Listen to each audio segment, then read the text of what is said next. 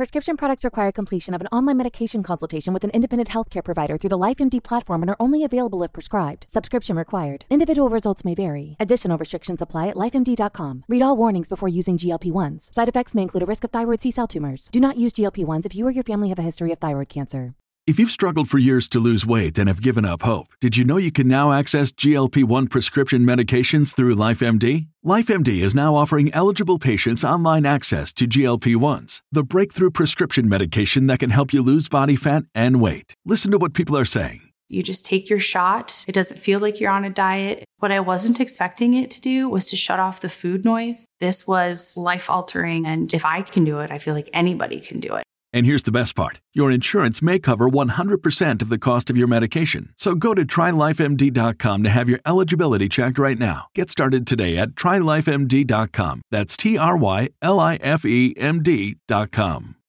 Save big on brunch for mom, all in the Kroger app. Get 16 ounce packs of flavorful Angus 90% lean ground sirloin for $4.99 each with a digital coupon. Then buy two get two free on 12 packs of delicious Coca Cola, Pepsi, or 7UP, all with your card. Shop these deals at your local Kroger today or tap the screen now to download the Kroger app to save big today. Kroger, fresh for everyone. Prices and product availability subject to change. Restrictions apply. See site for details. Hey, everybody. Tonight we're debating whether or not the Bible promotes slavery, and we are starting right now with Matt's opening statement. Thanks for being with us, Matt. The floor is all yours. Thanks. Thanks so much for having me. Thanks to William for suggesting this. Uh, does the Bible promote slavery? Yes. And frankly, it's strange to be having this debate again because, from my perspective, there's nothing to debate, but clearly people disagree. On some occasions, the apologists I've talked to about slavery will try to massage the word slave and talk about servants or indentured servants or soften the biblical practice or claim that it already existed or needed to be regulated or was the best thing for slaves. Uh, and therefore, it couldn't just be prohibited. But eating shrimp, unruly children, and wearing mixed fabrics already existed too, but it didn't stop Yahweh supposedly from clearly forbidding them and pros- prescribing a death penalty for them. On other occasions, they'll try to go after the second word in this issue here that's promote. So let's start there. What's it mean to promote something? Well, in the sense that I use the term promote in this case, it's to further the progress of, or allow, or encourage, sanction, support, to back, endorse, advocate. And so you could flatly say slavery is bad, and that would be clearly discouraging of slavery. You could fail to mention the topic at all, like, I don't think Harry Potter book mentions slavery, uh, so it's neither discouraging or encouraging it. Or you could flatly say that slavery is good, and that would clearly be promotion. But you could also state that some slavery is good or some slavery is bad, which implicitly promotes some slavery, and promoting some slavery is all that needs to happen in order to say that we're promoting slavery. You could also offer regulations that specifically define and allow the practice within certain limits. This also promotes slavery and furthers it because not only does it not discourage it, it doesn't remain silent, it expressly allows it and codifies it into law. That is, it is a permissible act if this entire debate is about whether promote simply means let's take out an advertisement to encourage it, then we've all had our time wasted. For example, if racism exists in a society, and it definitely does, does having a whites only sign promote racism? Yes, it does. It doesn't expressly say racism is good or we want more racism, but that sign promotes the practice and the perspective of racism. The same is true of a law that says you're free to discriminate against people based on race and you can freely punch someone of a different race without penalty, but you would be criminally guilty if you killed them. That law promotes racism. So the second issue then is what slavery? Well, I went to the Encyclopedia Britannica because you know that's a good place to start. And in Encyclopedia Britannica listed as a condition in which one human being is owned by another. Slavery was considered by law as property, or slaves were considered property or chattel, and were deprived of most of the rights ordinarily held by free persons. There was just based slavery, which is for POWs and debtors, et cetera.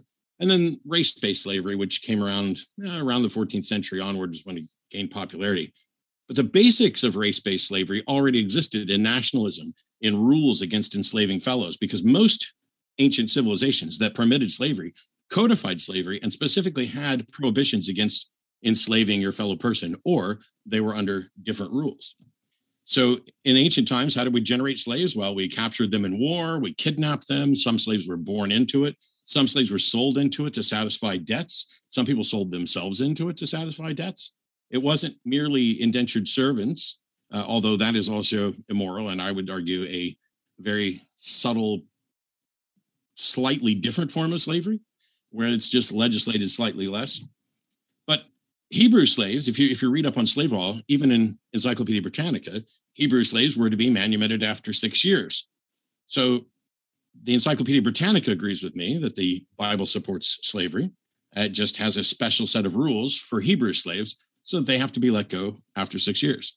But that only applies to Jewish slaves, not Gentiles, uh, not women. And Christian slave societies generally ignored that requirement because they're not Jewish. Most groups had prohibitions against enslaving their fellow believers or their fellow in group. Many prohibited killing slaves and excessive cruelty. Even US slavery had 10 different codes which forced the sale or emancipation of slaves that were maltreated. But even with those laws in place, that didn't prevent people from mistreating slaves. That mistreatment goes on because slaves don't have the same rights and opportunities to protest those sorts of things. So we've talked about what promote means. We talked about what slavery means. What does the Bible have to say? Well, starting in Genesis, Noah curses one of his sons and all of their, his descendants to be slaves of his brother. God blesses Abraham with lots of slaves. Hagar, the slave, tries to run from Abraham's abusive wife, and God sends an angel to force her to go back to them and be submissive to the abusive situation she's in. In Joshua, God curses the Gibeonites to be slaves forever. Exodus 12:44 talks about how you must circumcise your purchased slaves and then they can eat a Passover meal. Deuteronomy 20 talks about acquiring slaves in wartime. And the interesting here is this word that's used about slaves requiring wartime um, is the same word that's used throughout. Depending on which Bible you're looking at, it might be translated into English as servant or sometimes slaves. But for example, in Deuteronomy 5:15, remember when thou wast a servant, that's Hebrew 5650 or ebed which is the exact same word for servant, bondmaid, slave. It's used to refer to the Israelites when they were slaves, and it's used to refer to their practice of keeping slaves. That same word is used in Exodus and Leviticus to describe slaves. They are expressly listed as property, they are money. They are passed on to your descendants. They're not equal, they don't have the same rights. If you look into this, Deuteronomy 5 uh, talks about how you're not supposed to covet your neighbor's wife, uh, or his field or his manservant or his maidservant, his ox or his ass or anything that is your neighbor's. All those things are property. And yes, that includes women too, although they're in a slightly different class. Women just weren't considered equal. I did a separate video on that a couple years ago. Uh, and in addition to that thing about coveting in, in Deuteronomy, it also exists there in Exodus 20 as well. In Exodus 21, you get the actual law for how to deal with Hebrew servants beginning at the beginning. If you buy a Hebrew servant, six years will he serve, and in the seventh he'll go free. And if he came in by himself, he'll go out by himself. If he were married, then his wife shall go out with him. But if he came in alone and you give him a wife, you get to keep the wife because that wife isn't his, not even has no say in it. And if he says, Hey, I love my master and I want to stay here, I love my wife and children, and I want to stay here, then you shall take him uh, to the judges, pierce his ear, and he shall be your slave forever. That's a way to trick even a Hebrew slave into being a permanent slave. Similarly, there are different rules for selling your daughter into slavery. And then when we get further into Exodus 21, when it talks about rights, um, if you hit your servant or your maid with a stick and he dies, then you'll be punished. Doesn't say killed, though, it just says you'll be punished. But if the servant lives for a day or two, then you will not be punished at all because the servant is your money eye for an eye, tooth for tooth doesn't apply because slaves aren't free. They are property. They aren't free to have the same rights as others. Similarly, in Leviticus 25, it specifically says, Both thy bondmen and thy bondmaids, which thou shalt have, shall be of the heathen that are around you. Of them shall ye buy bondmen and bondmaids. Moreover, of the children of strangers that do sojourn with you, of them ye shall buy, and of their families that are with you which they begat in your land, and they shall be your possession. And you shall take them as an inheritance for your children after you to inherit them for a possession. they shall be your bondmen forever. Leviticus 19 has special rules. 19 verse 20 talks about whoever lays with carnally with a woman that is a bondmaid, a slave, who is betrothed, uh, instead of being punished, she'll be punished because she's not free. She's the property. She did wrong. So it doesn't say anything about you know wh- who was consenting or anything else. It's just boom, she's not free. That's what it says. She shall be scourged. They shall not be put to death because she was not free. But what about the New Testament? Surely, since you know we're talking about the Christian Bible and Christianity, surely the New Testament comes along and fixes all this. Except it doesn't. Ephesians 6 5 says, Servants, be obedient to them that are your masters according to the flesh, with fear and trembling and singleness of your heart, as unto Christ. Colossians 3 22, servants obey in all things your masters according to the flesh, not with eye service as men pleases, but in singleness of heart, fearing God. First Timothy 6, let as many servants of you who are under yoke count their own masters worthy of honor, that the name of God and his doctrine be not blasphemed.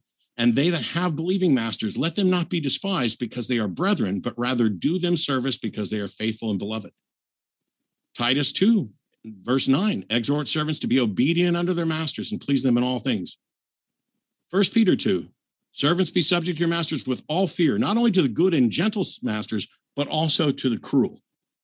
This is what the New Testament has to say. Now, I'm not an expert. I don't speak Hebrew. I don't speak Greek. I do use utilities to study these things. And so we know that the most common word for servant and slave in the Old Testament is ebed, which is 5650. There's also nar, which is 5288, which is for a young boy or girl servant. And then in the New Testament, you've got a couple different Greek words, doulos, it was just 1401, which is slave, and therapon, which is 2324, which is attendant. To be clear, the Bible consistently talks about buying people. Those people become your property right alongside your oxen. It allows you to beat those people as long as they don't die within a day or two. They are your property. They do not have the same rights as free people. And it never comes out and condemns slavery. Jesus could have done it. He didn't. Jesus instructs slaves to obey their masters in Matthew 10 24. Paul could have done it. He didn't. Paul asked for a single slave to be freed. And let's not pretend that this was the beginning of an underground railroad. At no point is there a clear statement that owning another person as property is immoral. There's not even really a hint of that. In fact, the Bible suggests the opposite that you can buy people and you can own them. The same book that won't let you eat shellfish or mixed fabrics, the same book that has a death penalty for unruly children who won't listen. You're supposed to take them to the town elders and say that he's a drunkard, and then everybody in the town gets together and stone him. The same book that advocates the death penalty for all sorts of things, including picking up sticks on the Sabbath, suggests that it's fine to own people as property. But if you're going to own another Jew, you got to let him go after six years unless you trick them. And then, oh, I forgot. Everybody gets to go free in the year of Jubilee. That's every 50 years. And when you compare that to the lifespan, man, slavery is awesome. Let me buy you and then let you go in 43 years. It's ridiculous to suggest that the Bible does not promote slavery.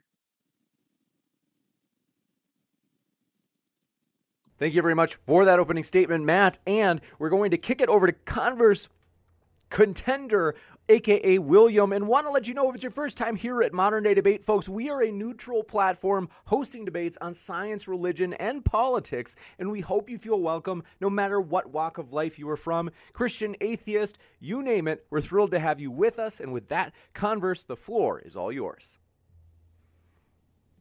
All right, thanks. Uh, can you hear me okay? Yes. Perfect. Uh, I want to share my screen if that's okay. Um, Okay. Uh, let's see.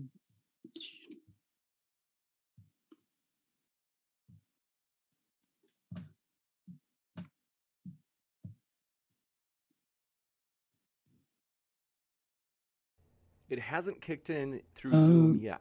Okay. Hmm.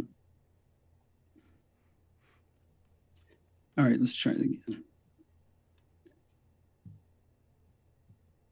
Okay, can you see that? Yes. Okay. Um, hopefully everybody will be able to see without the uh, um, the videos on the side there. All right, so uh, thanks Modern Day Debate, and thanks James for for you know for hosting this. Thanks to Matt for uh, agreeing to have this discussion. So I also want to thank Matt for taking the affirmative tonight because you know the affirmative position it just been in my experience this isn't all of course but a lot of times atheists don't like to take the uh, the affirmative position. Like i say that's not all of course that's just been in my experience. So thanks matt for doing that and uh, agreeing to this. All right. Does the bible promote slavery? That's our proposition. I was in a super big hurry today so i barely got this put together but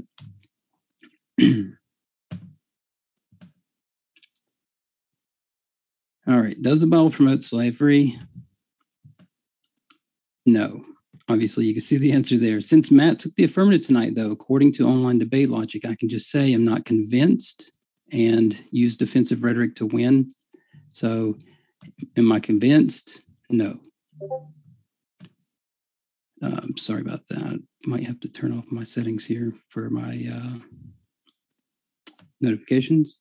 No, I'm not convinced. So, with that, Matt, just try harder to prove your claim, and uh, I'll let you know once you've met your burden. Thanks. No, I'm just kidding. Actually, I'm not going to follow that tradition. Instead, tonight I'll be given a positive argumentation against the proposition. I will approach the topic by giving a case from the uh, historical context, also from the biblical text. I will be building on what is called, what I call anyway, the solid foods argument. So um, I'm missing a slide on here, so I will go ahead and lay it out here in just a sec. The solid foods argument is comes from a principle in scripture that says um, you give people milk until they're able to have solid foods, like a child, right? We get it in Hebrews chapter 5, we get it in 1 Corinthians chapter 3, 1 Peter chapter 2, and Isaiah 28, 9. So put uh first Peter chapter 2, so put away all malice, deceit, hypocrisy, envy, slander like newborn infants long for the pure spiritual milk, by that you may grow up into salvation. All right. So, as Jesus argues in Matthew chapter 9, he gives a, a principle of scripture that um, there were some laws given because of the hardness of your heart. Christine Hayes, um, Dr. John Walton, many others have pointed out that the biblical, um, that the Bible's um, laws were not given as a principle for all time to be accepted. But before I'm going to give um, an argument though here. So um, I wanted to say like I put this together pretty quick, you know. So um, I've been having a lot going on. I got a newborn baby and a ten year old and a lot of stuff. So um, my spelling and stuff might be off. Don't judge me. Um, so first, I want to uh, give the devil their due, right, or give credit where it's due. Um, I think that it's a bad apologetic strategy for people to say that the Old Testament ethics are fine uh, law for even today. Um, I'll come back to this, but briefly, Christ, Paul, the early church, and most people who've studied applied ethics for any amount of time disagree with you. Atheists um, stop trying to convince Christians that this is the way they should believe if they accept the Bible. Um, they didn't have a standard to judge from, or they don't have a standard to judge from. That I think is a bad argument as well.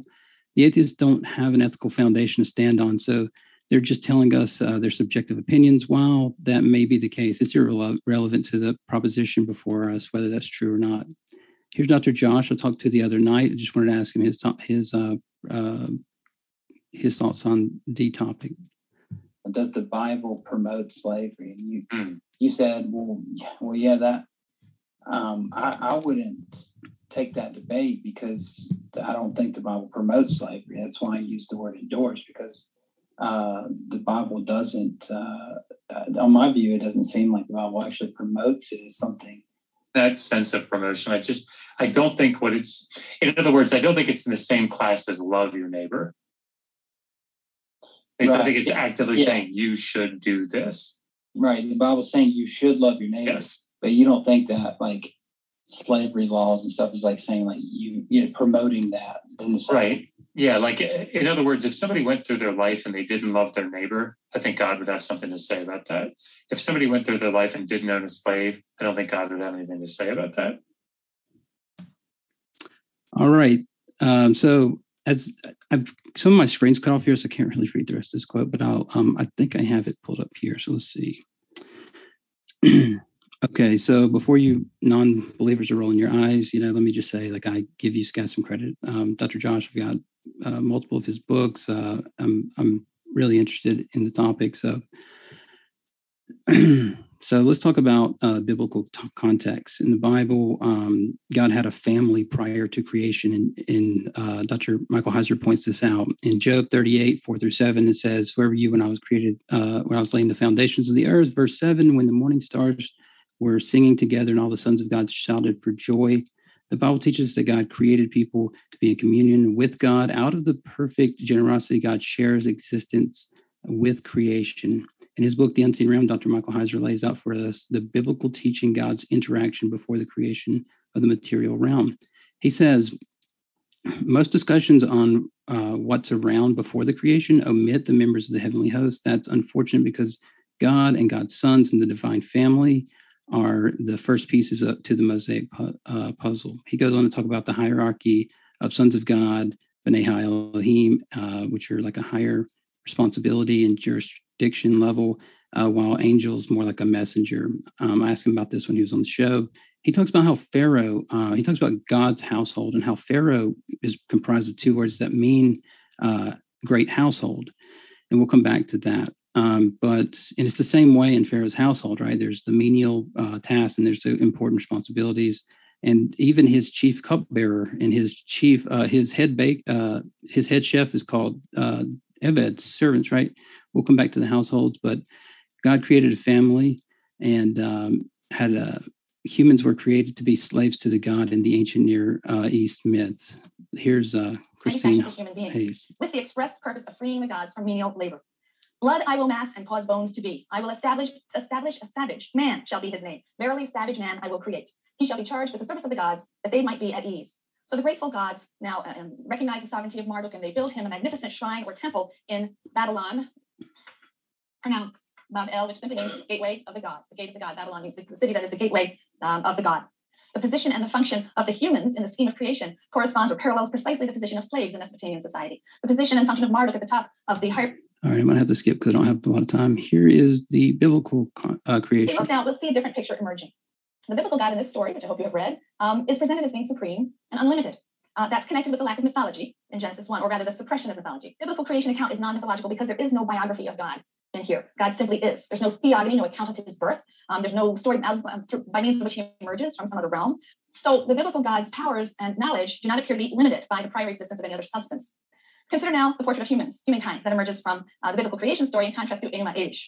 In Genesis, humans are important. Genesis 1, humans are important. And in fact, the biblical view of humans really emerges from both of the creation stories when they're read together. The story here in Genesis 1, and then the creation story that occupies much of, of 2 and 3. The creation of the human is clearly the climactic divine act. Um, after this, God can rest. And a sign of the human's importance is the fact that humans are said to be created in the image of God. This occurs in Genesis 1, verse 26.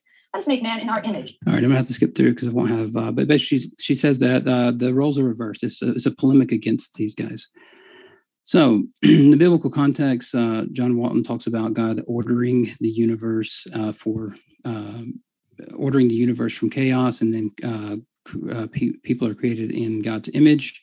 But he uses his um, his divine uh, counsel, his divine uh, family, as Dr. Heiser calls it, to um, he says, "Let's let us make man in our image and in our likeness." Genesis chapter one, verse twenty six. But then in verse twenty seven, he says so God created the man in his own image. In the image of God, he created him, male and female.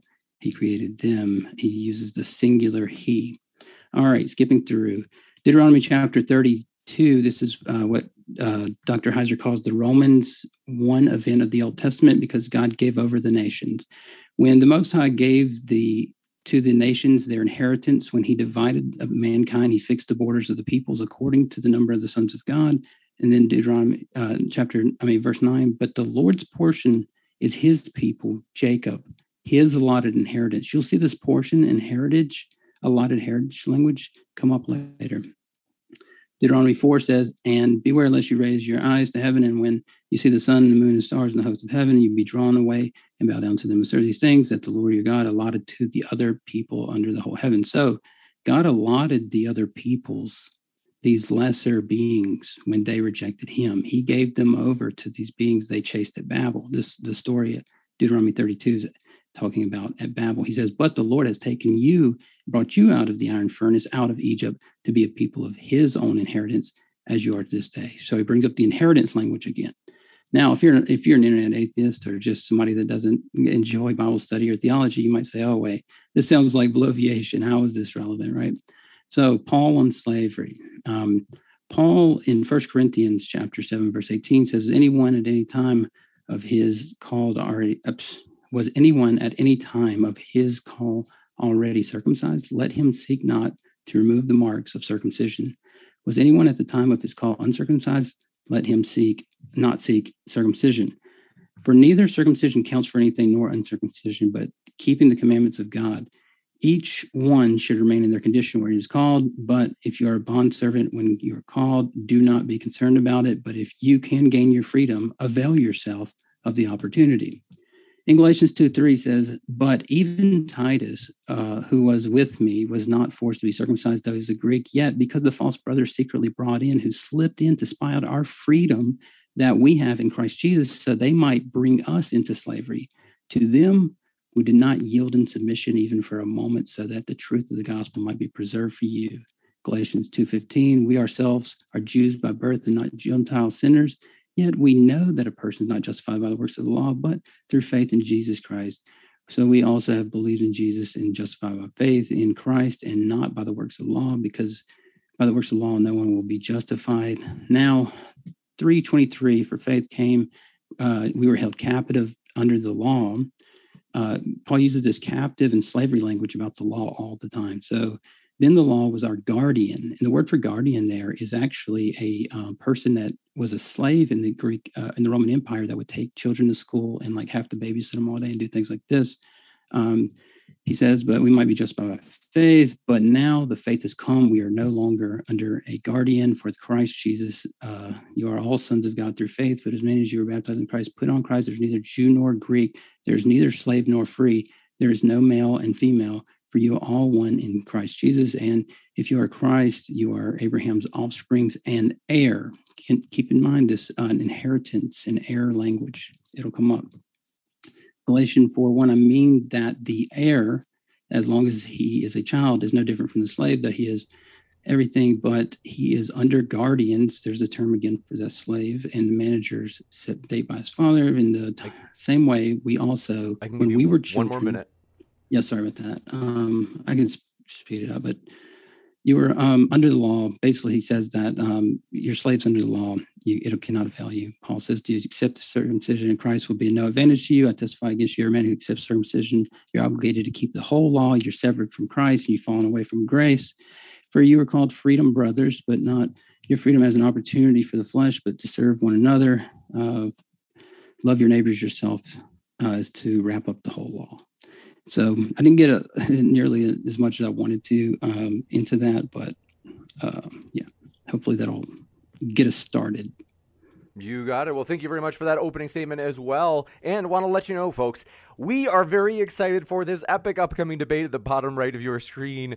Globe versus so called globe skepticism. You don't want to miss it next weekend. We are, by the way, in addition to a real life ghost hunter coming on this month for another debate. So hit that subscribe button if you haven't already. And with that, we're going to kick it into open discussion.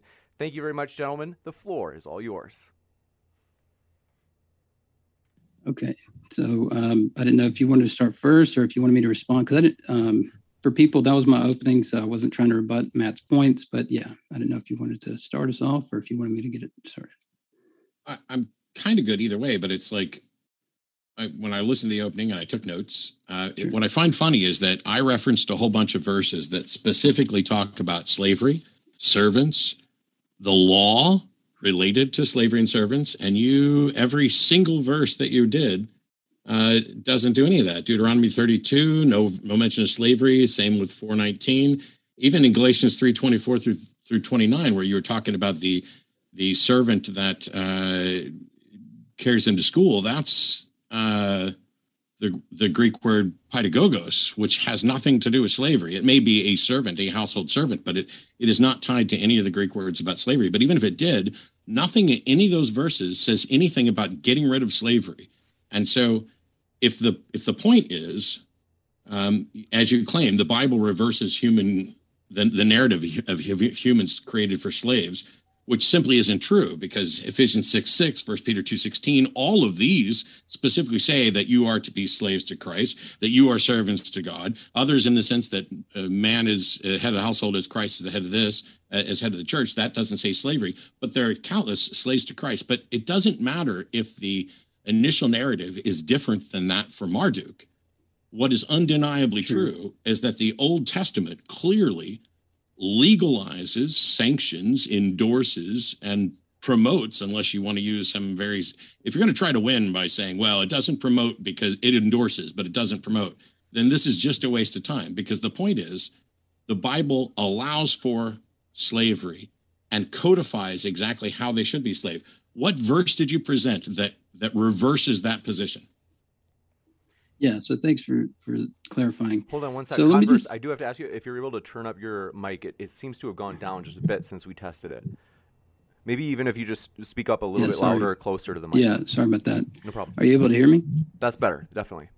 Okay, sorry about that. Yeah, so um, with this opening, you know, I've just I've had so much going on, and I apologize for you because I should have been more professional, more prepared. But um, I would just say that um, I didn't get all of what I wanted to get in there, of course, but what I what I'm pointing out is the meta narrative of the Bible because it's easy. I believe it was D.A. Carson that said, um, you know, a text that um, what was it uh, that a text that without a context is a proof text is a pretext for a proof text, right? And so I'm looking at the meta narrative. So I'm like, they're already polemicking the um, humans aren't slaves, they're important from the beginning. And then I'm moving through. So Deuteronomy chapter 32, when people uh, basically give up on God and he gives them over, I'm pointing out that he allotted them to the other nations. And that, um, so then anyway, moving through, all I want to say is that um, there's this notion of households and uh, the ancient Near East. And so um, there's an our article written by Laura Culbertson, talked to Dr. Josh about this other night, where it talks about like looking at slavery. Um, there is no general definition for slavery in the ancient Near East. So looking at slavery in the ancient Near East is going to be um, you have to look at it through a, a, a lens, right? They're looking at it in this article through the lens of households because in a household, even one of the top people and the Pharaoh can be a servant, right? Um, Joseph was said to be as part of the house of Pharaoh when he was a second, and he was the vizier of Egypt. And so um, I'm not arguing that, you know, there's not uh, any type of slave uh, slavery or servitude in the in the Bible. All I'm arguing is that, um, as Christ said, it wasn't that way from the beginning. So basically, in the same way that um, when a drug addict gets um, let's say, far off on heroin, right? Um, even if I think sli- uh, like get, doing drugs is completely immoral, I may allow for him to do methadone or her to uh, for to make an improvement because that is an improvement in their condition towards the goal, right? And so, I mean, maybe you want to start there, and then I'll so, respond to some of your points. Yeah. Yeah, that sounds like the solid food argument, which, well, yeah, that's quite frankly, I countered that in my opening, along with your attempt to define promote rather narrowly. The solid food argument is this notion that for some reason slavery already existed. And rather than just saying, thou shalt not own another human being as property, God decided to ease into the abolition of slavery by legislating it, by saying, oh, let's make slavery not quite as bad as it could be. And then as the as these humans come around, they'll eventually get around to giving it up. Well, the first thing is there's not a single indication or inclination anywhere in the Bible that the goal is to get rid of slavery. But also, if God can tell me not to eat shrimp, not to have sex with someone of the same gender, not to pick up sticks on the Sabbath, not to wear fabrics of mixed cloth, then God can tell me not to own another human being as property. It is mm-hmm. asininely ridiculous to assert that God is so weak and feeble that he cannot tell people not to own people as property and instead must do the opposite to say, okay, go ahead and own people's property and you can beat them as long as they don't die within a couple days. That is yeah. just ridiculous to me. Yeah, so there's a, a, a, few points there, right? Like one is like, well, he can tell me to to, to not eat shrimp, right? But um, but he can't tell me to um, you, you know uh, to outlaw um, servanthood or whatever. So here's the deal. Um, if you look at this is an institution right? Like capitalism. Okay. There are plenty of communists online that's going to tell you, look, you're a slave if you work a job. And if you contribute to it, it's immoral. But there are a lot of other ones that say, hey, look, no, that's not true. You need to work, you need to work a job, right? Because you want to let them have all the power until we can get to the place where we can reform this entire institution, because this is an economy, as uh, Dr. John Walton pointed out. And as far as the um, God is weak thing, it's like, well, if he's going to, you know, allow these free people to, to it, it, has nothing to do with God's power because of uh, with their freedom, right? Um, God is shaping them. Um, even secular scholar uh, Christine Hayes talks about this in her lectures that the laws she talks about not only Paul but the um, the laws themselves and the the earliest tra- uh, people except for Philo that were um, commenting on the Old Testament were saying that well these laws weren't given as like the the one time you know uh, all, all for one time because there are many times like uh, when humans are given you know the plants to eat and then after the fall um, they're get uh, they're given meat they're allowed to eat meat and then same thing with the king like god you know they didn't need a king but then he allowed for the king because god is working with this barbaric group of people to shape them over time but and then the last thing you mentioned was slaves um, you said it twice now that slaves could be beaten as long as they didn't die after a day or two.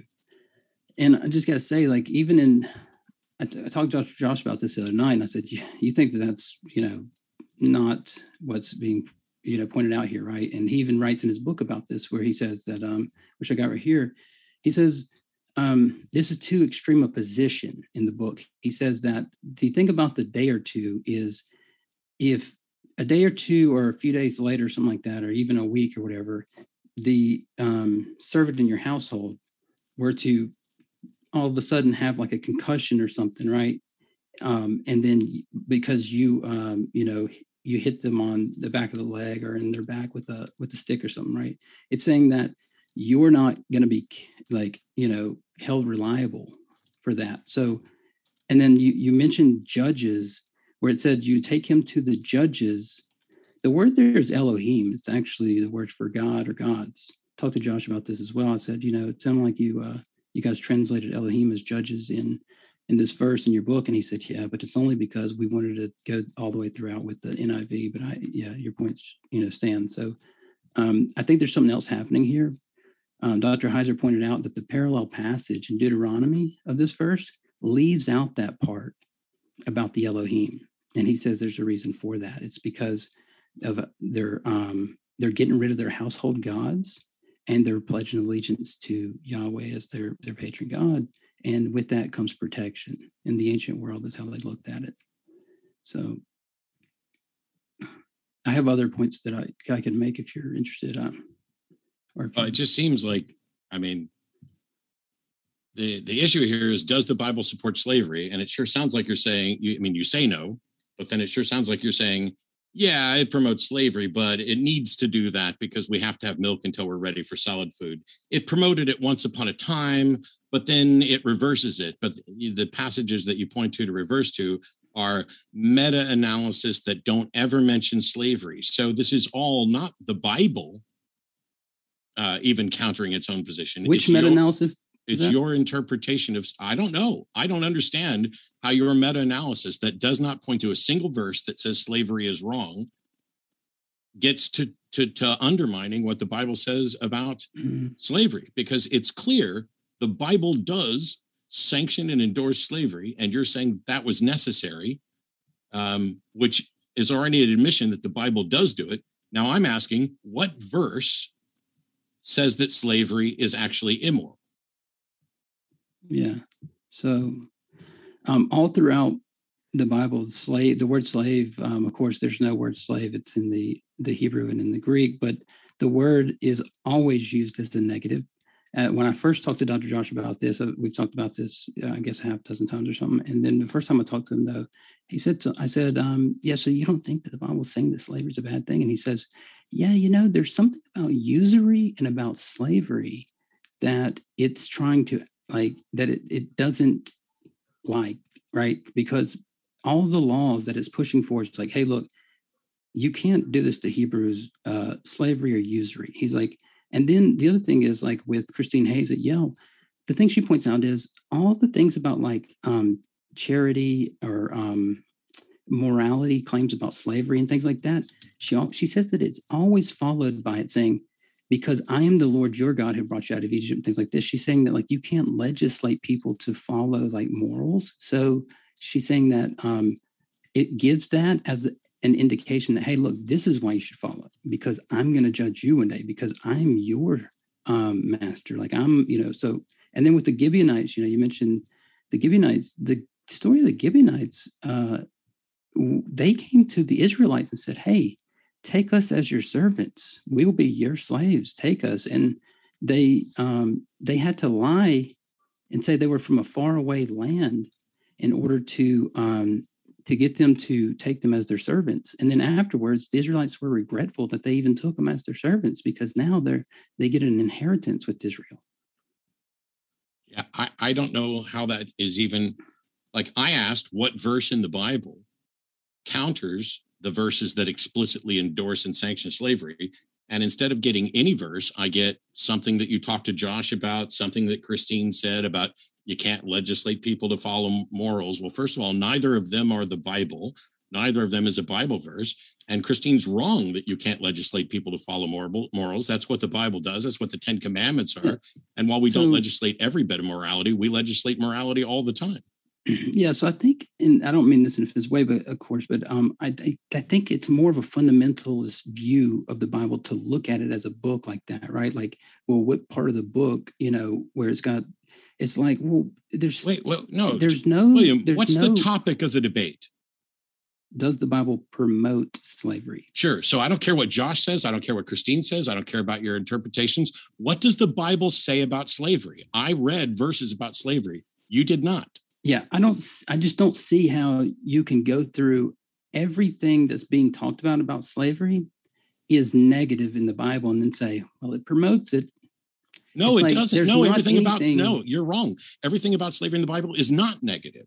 It is slaves obey your master even the cruel ones. It doesn't yeah. say that there's anything it doesn't even hint that there's anything wrong with slavery. It just says that your hebrew slaves have to go free in six months or sorry six years uh, or after six years. This is to, to just read this and suggest the Bible is allowing slavery, it is legislating slavery, it is codifying it and saying you can do this and you can do this. It specifically says that they're property, that they don't have specific rights, that you won't be punished for things you do to them. And then to suggest that the Bible is saying slavery is bad is, I, I don't mean to be insulting, one of the most dishonest interpretations I've ever heard. Okay, can you repeat that last part? Sorry, I was flipping a page. What was dishonest? To look at the Bible that's that says that sanctions slavery, that creates laws about slavery, that tells you who you can enslave, how much to pay for them, how you should treat them, how you can beat them, how, when you must let them go, how you can trick them into not letting them go, and then to, to look at all that and suggest that what the Bible's really saying is that slavery is bad is one of the most dishonest interpretations. It is. Yeah. This is literally those things like were true, a, tr- yeah. a Trumpism of yeah. fake news if any of those things were true, I might agree with you. Here's the problem: is the thing about whoa, whoa, whoa. you can be. Are you saying that the things I just said aren't true? To ref, yeah, I, I, I just want to make sure that. Are you saying that the things I, the Bible doesn't tell you? Time. I'm going to go through saying? one at a time, and you tell me what. Okay, when you say that the first that the Bible allows you to beat your servant, right?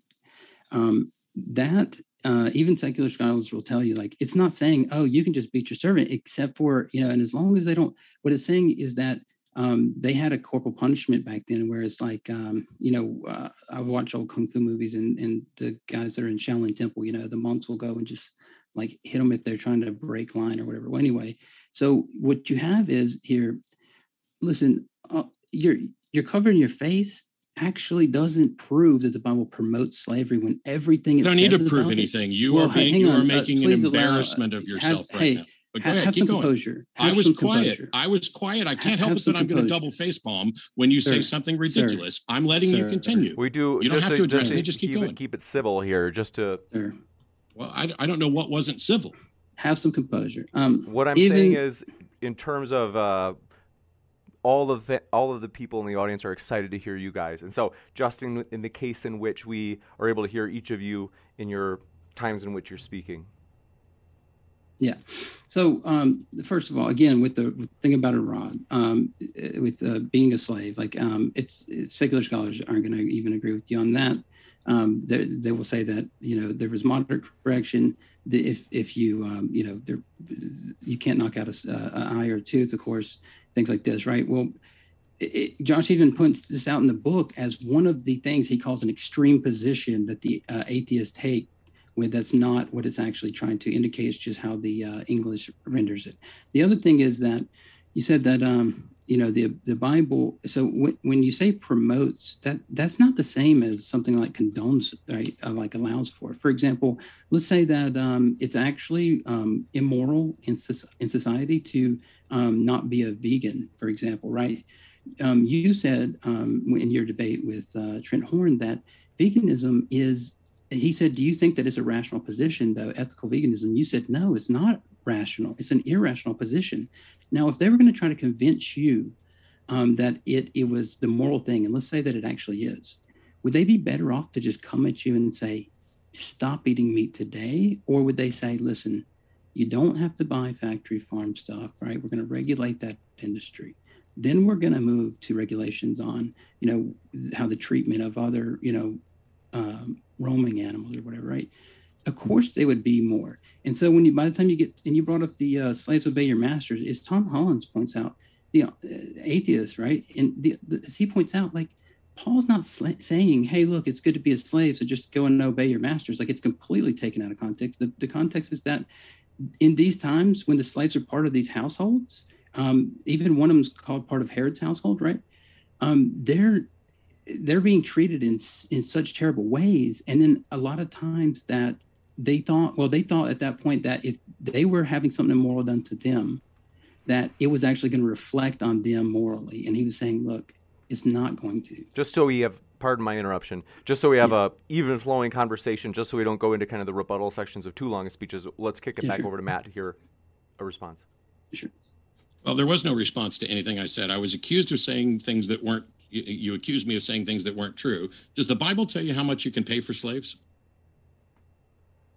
Mm, not not well. For, there's not like one thing slavery, right? So there's differences amongst servants. Does the Bible list a price for slaves?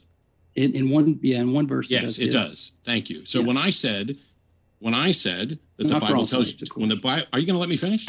When the Bible tells me tells you how much you can pay for slaves, you said that if any of that were true, I would have a point. Well, you just admitted that that's true.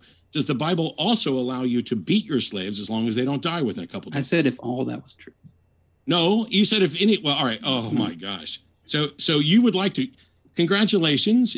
We would have to rewind the tape and go back through everything I said to find out what the Bible says and what it doesn't say. And then you want to try to get a technical video, a victory because you want to go with a persnickety definition of promote as if we need to take out an advertisement and encourage it. Um, what when, the, when the point here, who's talking now? To be fair, Converse. Yep. Go ahead. So I went through the Bible because the subject of the debate is Does the Bible promote slavery? Now, the only way you can try to get a, a no is by redefining either promote or slavery. Now, you tried to redefine promote or go with a particular definition. I won't say redefine, go with a particular definition that is a promote as if I'm a promoter of an act, like, here, you should do this. But as I pointed out in my opening statement, that that's not the only usage of promote. It's not the only dictionary usage of promote, and that there are a number of different ways to do it. If you want to just say, that the Bible does not say, Thou shalt enslave people. I will agree with you in a heartbeat. Is that your point? No, of course not. Okay. Like I never, in fact, I don't think I've ever defined promote. I think that I just asked Dr. Josh, did he think that the Bible I don't care what I don't care what Dr. Josh says, uh, why, especially we, in an edited clip. Why? Well, that was a phone call that we talked to. Well, anyway, well, so it was um, an edited clip, and jo- Dr. Josh sat right next to me the last time I, I debated this topic here, and he agrees with me. Now, no. if you, he, he absolutely does. He literally. This was like three days ago. Okay. I specifically asked him. Well, then it doesn't matter what Dr. Josh says or what your interpretation of Dr. Josh says. It also doesn't matter what your interpretation of the Bible is. It's I've asked repeatedly, is there a verse? Respond. Okay. So, um, okay. So, not even um, not even most secular scholars are going to agree with you on, on these verses. These same verses are brought up and brought up and brought up. But the thing is that the, the it's not looked at in the ancient world in the same way. So, for example, with capitalism, let's say capitalism is immoral in reality, right? Well, if you even allow for it, are you promoting it? Right. Even if you allow for it, and let's say a Democrat says a socialist is regulating it and trying to get market socialism or something like that, right? Are they promoting capitalism because they're allowing for it? I don't think so. That's yep, why they are. That's why Dr. Josh on his book called it did the Old Testament endorse slavery and the ah, reasons why. Okay. Well, this is a, this is now a complete wasted because William here is trying to say, oh, he didn't redefine promote, but he, he agrees that the Bible no. endorses slavery, I, I but not that, that it the Bible it. Uh, allows for it to regulate it. But everything about slavery in the Bible is all regulations, everything on it, because they're moving people away from it. Everything you don't know that. You have no way to demonstrate every, that. Just like you have no way to demonstrate that. Just like you have no way to demonstrate your continual assertion that True. most secular scholars would disagree with me, which I find to be ridiculous. How many secular scholars did you poll to come up with that little nugget? Well, here's the thing. All I'm saying is that I'm saying that that secular scholars aren't going to take these verses and say, "Oh, it says that um, you know, you can uh, beat your slave as long as they can get up after a couple days." They're not going to say that. And then, like with the thing with obey your masters, like uh, atheist professors and like uh, scholars, historians have pointed out that that's not saying like oh, it's good to be a slave, so obey your masters. In fact, I quoted a verse where Paul said, "If you can gain your freedom, do it." That's not a verse against slavery. That's an that's a direction to individuals to yeah. gain freedom if they can. Yeah, it's because not a verse the, against slavery. Because in the Roman Empire, you couldn't just gain um, your freedom just by saying, "Oh, it's, you know." I mean, everything that's written about slavery in the entire Bible is saying is is implying that it's wrong by saying, "Look, you." If, that, if, that's just not true. Okay. Well, maybe you can give me an example where I gave you tons of examples because I'm the only one here who's quoted a single verse that includes slavery. Yeah, you gave. No, I'm the only person in this debate that quoted a single verse that includes slavery. That's not true. Um, all throughout my opening, I quoted through um, Galatians. I quoted First Corinthians. Yeah, I wrote them all down and I looked them all up, and none of them include the Hebrew word or the Greek word that are being used with regard to slavery. Not one of them includes That's any of true. those words. It That's is not true. Nope, I can prove it right now. I mean, uh, doulos right. is in First Corinthians chapter seven, which I quoted. Doulos is also in Galatians, which I quoted uh, multiple verses there in my slideshow. It's in seven, uh, 18 through 21. Right? First Corinthians. I'll pull it up my interlinear. Chapter seven. Let's see. Verses 18 through 21. And you say that doulos is in there, which is uh, 1404? 1401. Yes, art thou called being a servant, care not for it, but if thou mayest be made free, uh, use it rather. That is not about slavery. That is about can you can you free yourself? But you said it, that nothing I quoted had the word slavery in. Oh, okay. All right. In that case, I will retract that. Nothing that you quoted was an admonition against slavery, the practice. And nothing that you quoted was in any way countering the law. And not a jot or tittle of the law shall pass away until all these so, things have come to pass.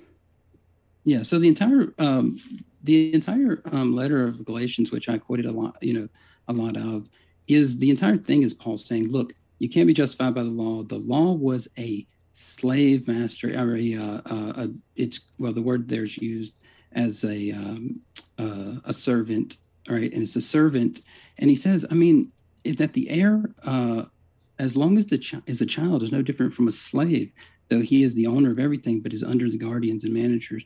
Those dates set by his father. In the same way, we also were children, were enslaved by the elementary principles of the world. In the fullness of time, God sent forth his son, born of woman, born under the law, redeemed those who were under the law, that we might receive adoption as sons, like manu- a manumission you mentioned, um, where you could actually get free of being a slave. Everything in this letter is about how the law is slavery, and we, uh, for you were called to freedom, brothers. Uh, this is chapter 5, verse 13. Only do not use your freedom as an opportunity for the flesh, but through long, uh, uh, but through love serve, serve one another. For the whole law is fulfilled in one word that you shall love your neighbor as yourself. and so forth. So that entire letter is about how the law is slavery, and that if you go back under that yoke of slavery, then you are indebted to do the entire law, and you're cut off from Christ. Yes. Um, the Book of Philemon has nothing to do with the practice of slavery being a slave to the law. This is about the difference between the Noahic covenant and the Mosaic covenant and whether or not you wanted to be a Jew. This, this ties into the circumcision argument about whether or not you want to be under the fullness of the law or do you want to be amongst the Gentiles. That's what this is about. There's nothing in Paul's letter that is slavery is immoral, slavery shouldn't happen, do not own people as people.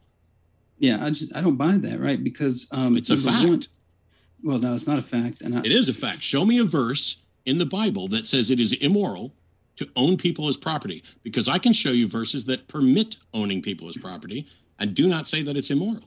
Yeah, everything that you're going to say, every verse that you can come up with is going to say something like, you know, but if you're to own a slave, you have to treat them this way. And it's because it's assumed that this is a not something that uh, would be a good thing, right? No, um, everything in the that. New Testament, it, it, like you're the, wrong. It's the, not every well, verse like that.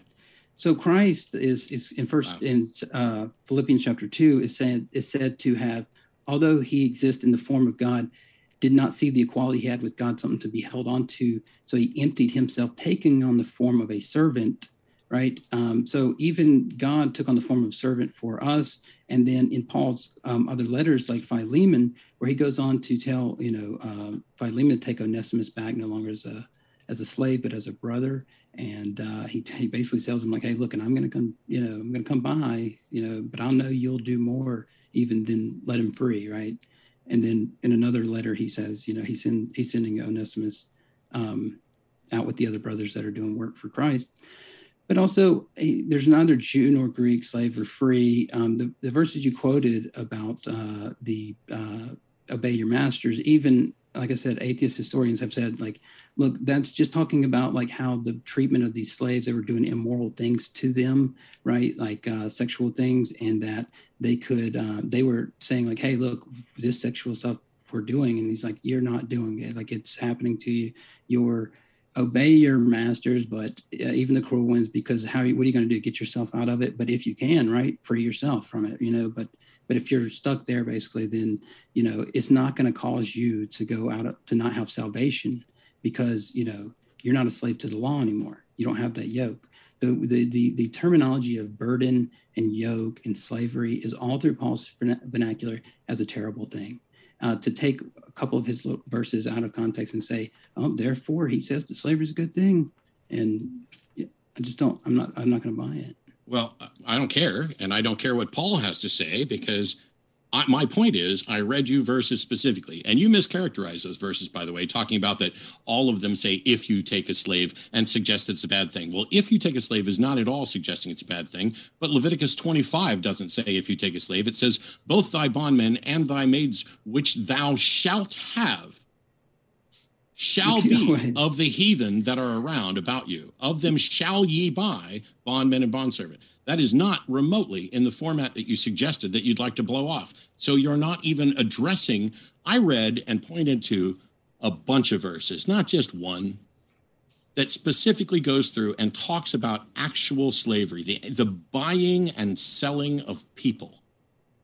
You decided to go with, well, here's this meta narrative. Paul is really against slavery. I'm not convinced Paul's against slavery, but even if he was, Paul isn't God Paul is isn't Jesus. Where's Jesus's message? Why couldn't Jesus have simply said all that stuff in Exodus, all of that stuff in Leviticus, all of those old law things that allowed you to own people as property? All of that was immoral. It has gone on long enough. From this day forward, I command you to not own people as property. Isn't he God? Couldn't he have done that?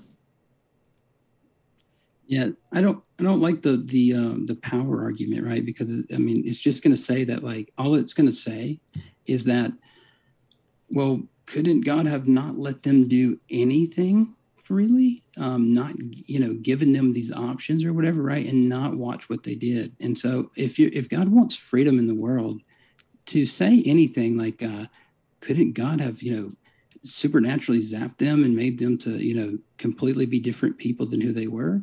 Well, I don't think that it's working like that, right? God's using the means of the world to bring about change in the world and through for his purposes. And so while there's going to be, you know, these people that are going to continue with these verses and, and like to, to pick out of context, but the thing is, is that, man, even with the, um, the uh, Leviticus chapter um, 25 that you brought up, I'm seeing if all through the chapter, right? And so, um, but the thing is, is that you know probably as well as I do that in Hebrew, right, it's just going to have the terms, right? And so, for example, um, Joseph is is um, called, you know, a servant of uh, of uh, he's in the house of Pharaoh.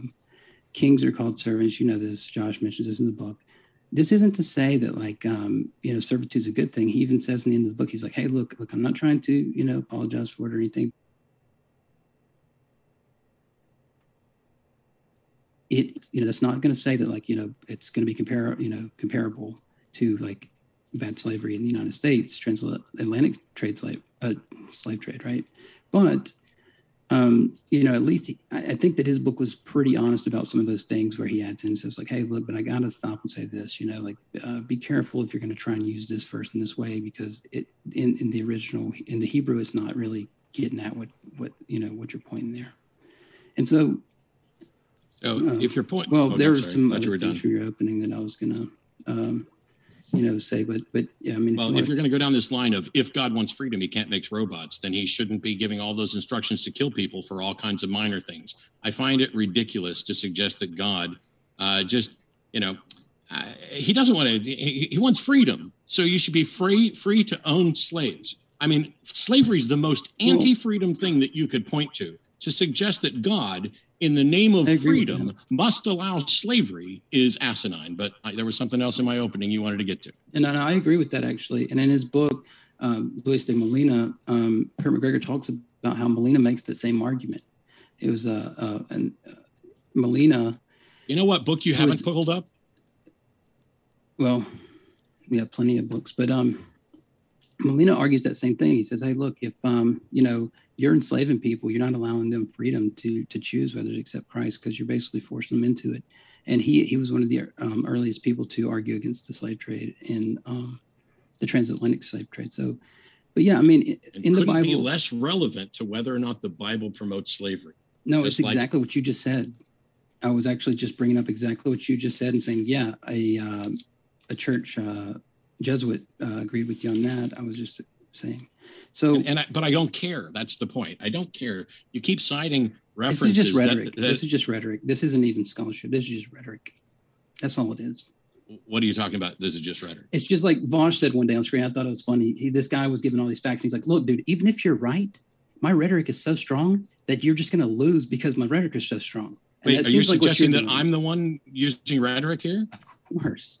Wow. I'm the only one Skype. That's an incredibly strong delusion because what I'm pointing out is that I came to this debate to talk about what the Bible says about slavery. And you have talked about Josh and Christine and pulled up a book left and right and everything else and mm-hmm. danced away in order to suggest that I'm just wrong and secular scholars disagree with me. No evidence, no argument, just boom. And now you want to accuse me of rhetoric. I read from the Bible I made a compelling case that is not even remotely controversial. And you're just going to suggest that I'm just spewing rhetoric in order to win. Not. The fact of the matter is, I'm right not even remotely controversial, right?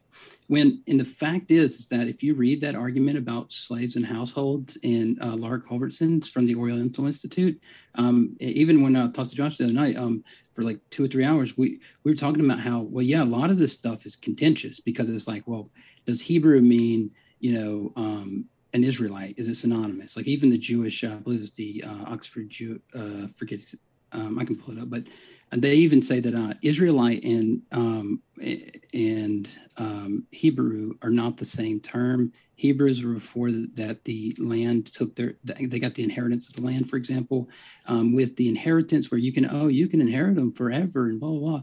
Well, of course, as Joshua said in the book, like uh, forever means like something like in perpetuity, but there's it's debated about what that could possibly mean. Even with the inheritance thing, that could be the household. Dr. Heiser argues that you know um, this thing where it's like you go to the gods and pierce their ear if they want to stay in your household, and then they become part of your family, part of your household, and they actually get inheritance. For example, uh, Abraham, who when he didn't have an heir, right, an inheritor, he um, he said, "My sir, God, I don't have a seed. My servant will inherit my things." And so, what I'm saying is, all of this stuff is hotly debated, and and while I can just grant everything and say, okay, even if all this stuff were the case, Christ is saying, like in Matthew chapter 19, that it wasn't that way from the beginning for some of the laws. It's a principle that you can apply. Um, and then uh, you were given it because the hardness of your heart. You're a barbaric group of people, right? So God used um, certain laws to, uh, you know, move you move you um, forward, right? Which laws, and how do you know which laws? Well, that's that's the point of scripture, right? Is to is hermeneutics, right? So I know I at, asked you a question. Well, which I was trying to answer it too laws? when you interrupted me. I was in the middle of my answer. Well, I'm sorry. You just got done talking for a long time, and I thought it would be relevant to have a discussion point. That's fine. Well, if, if you want to, you know, give some points, that's fine. But if you ask me your question in return, then all I can do is respond, right?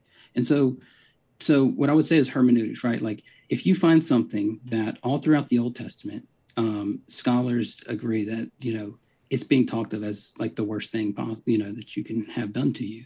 And then you get to the new testament and you have things like uh, the list in what is it uh, t- uh, timothy where it says um, you know list all these people liars thieves you know and then it mentions slave traders right and and when you get to Philemon, Paul's telling you know him to take his slave back, no longer as a slave, but as a brother. You get to uh, Paul's letters, no difference between Jew and Greek. Uh, he's talking about the laws. This is, is is a yoke on us. It's a burden to us. If you're a slave to the law, sin. If you're if you're um un, you know you're a slave to your sin, right? If you sin, you're a slave to your sin. Like it's being used in every case as a negative, but you're saying, well, it promotes it as a good thing. I didn't say promotes is a good thing.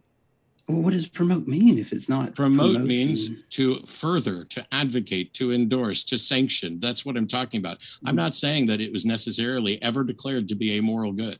What I'm saying is that not only did it not prohibit it, but it took steps that allowed it to continue and encouraged it. Would you advocate for something that wasn't good? I mean, if even if you say promote is you advocation. Are. You, are oh, advocating. You're advocating for the Bible continuing to advocate for slavery because you think it's too much for God to outlaw it. No, I think that it has been outlawed. That's the opposite. I'm not. A, I'm not a bronze. No, no, no. Your point. This was the. This was the milk until solid food.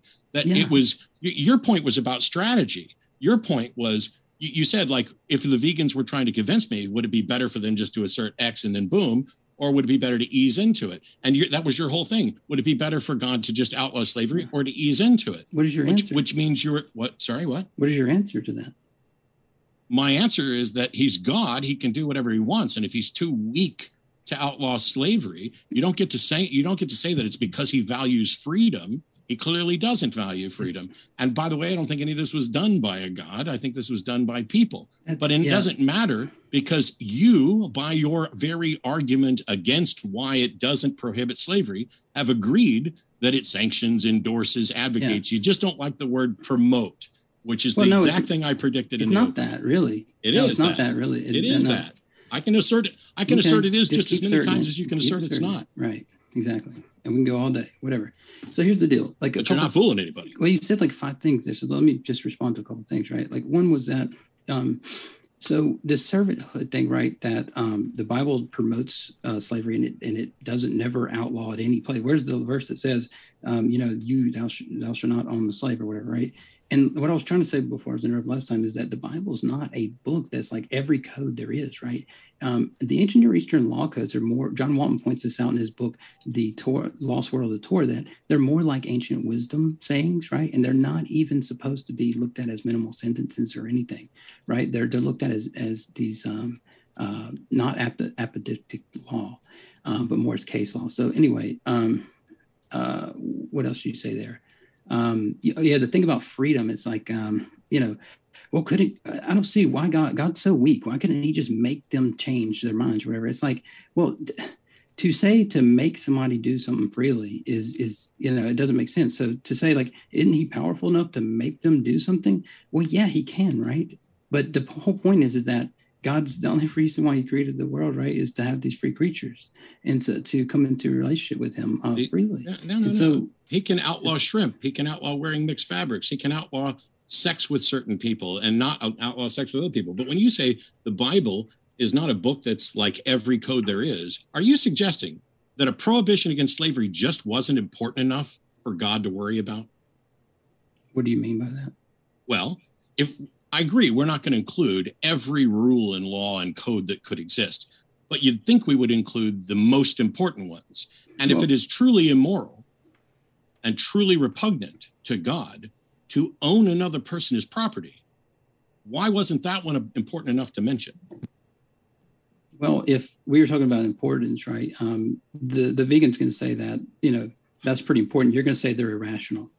Um, so that's going to be you know. But but the other thing you did is um, well, I'll come back to that because I don't want to respond to your point directly. But like, um, why didn't it outlaw the most important thing? That's like saying like, let's say that capitalism is immoral today, right? So would God come to us and say, all right, everybody in America has to stop, or everybody in the world, you have to stop capitalism because it's immoral, whatever, right?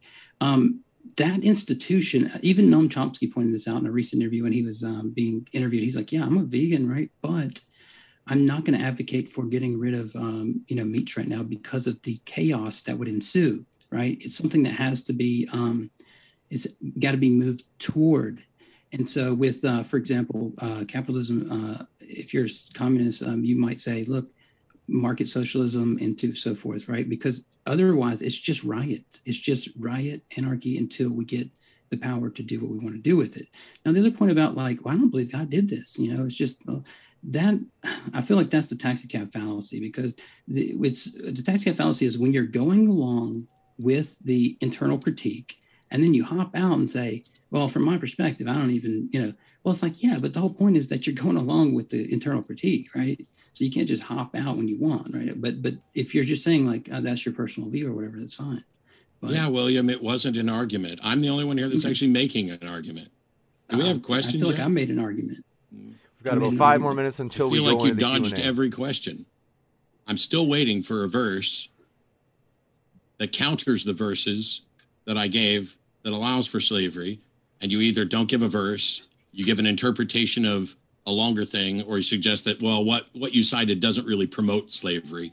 Okay, well, well, I mean, I could I could just you know read plenty of verses. That's what you want. I mean, um, for example, um, everything about it. That's why I was trying to point to this thing about inheritance, right? Because um, the uh, Paul points out that like, for if the inheritance comes by the law, it is no longer comes by promise, but God gave it to Abraham by promise. Why then the law? It was added. The law was added. Why? Because of transgressions, until the offspring should come, to whom the promise had been made, but in place, uh, put in place through angels and intermediaries, uh, and so forth. Right. So the law. I'm sorry. What's that have to do with slavery?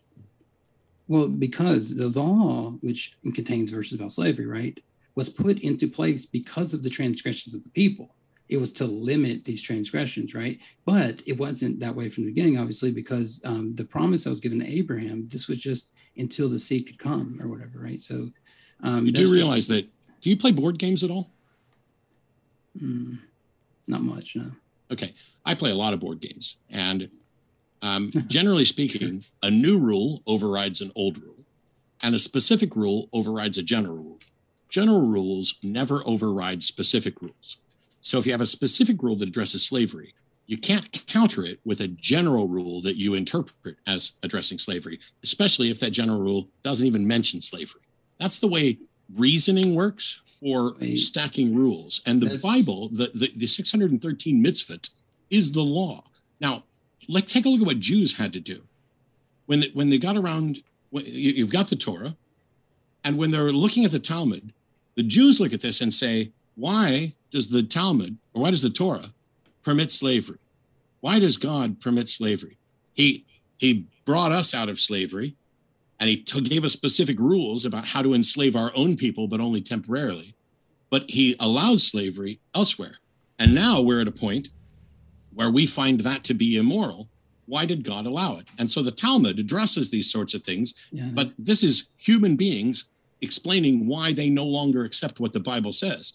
You're not going to find Jewish scholars who say, ah, the Bible doesn't promote slavery, because it absolutely does.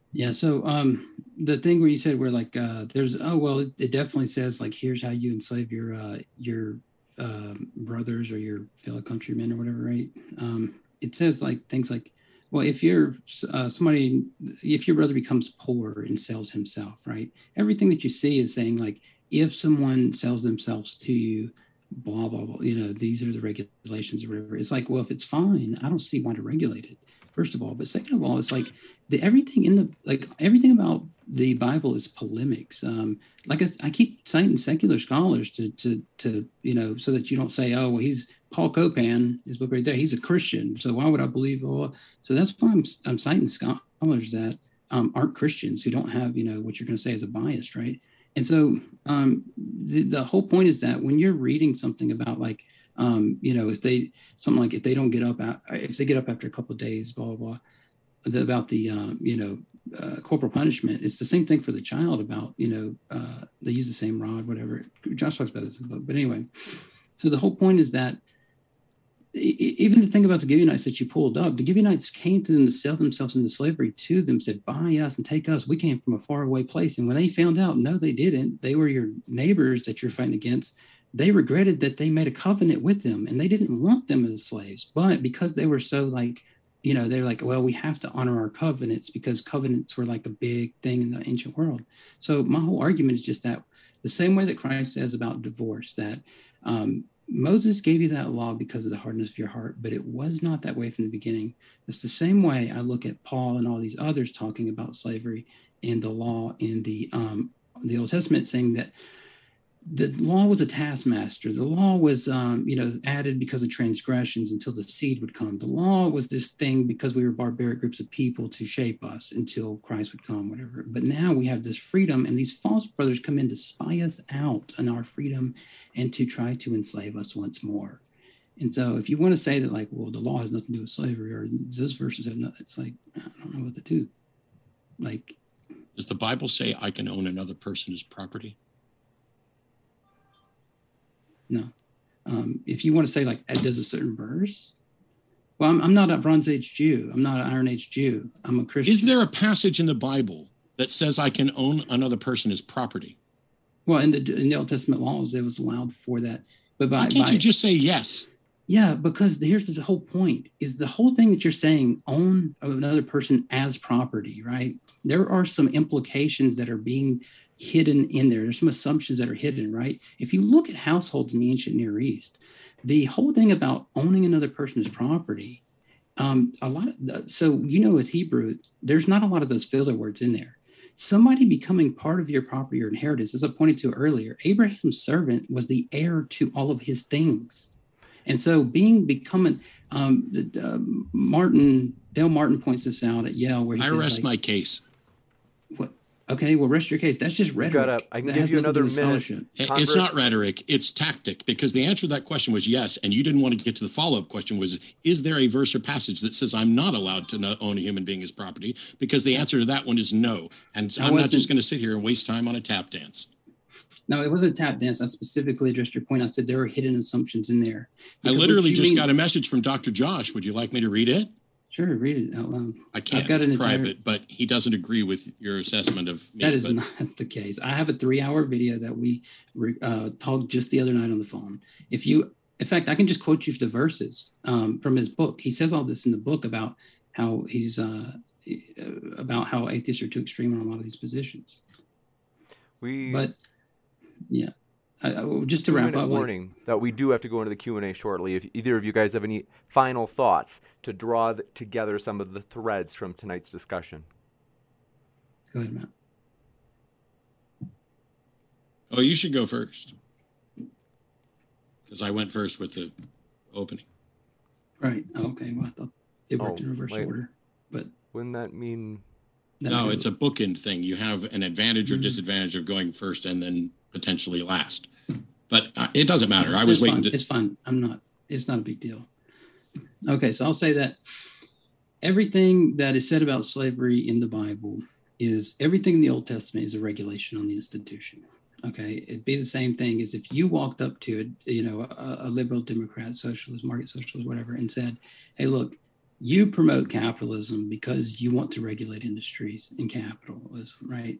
Um, everything in the New Testament, the word slave and yoke and burden, bear each other's burdens, all of these terminologies, um, you know, listing the um, the sinners with the liars and so forth with slave traders and and, the, and such, all of these things they're, they're all slaves always used as a negative as a bad thing. So to to try to say that promotion of something means to allow for it to occur without immediately stopping it the same way a market socialist allows for a market to exist uh, in capitalism uh, even though they want to regulate it it's i think it's just short-sighted and really it's it's facile it's a it's giving a neat summary without the complexities of the actual issue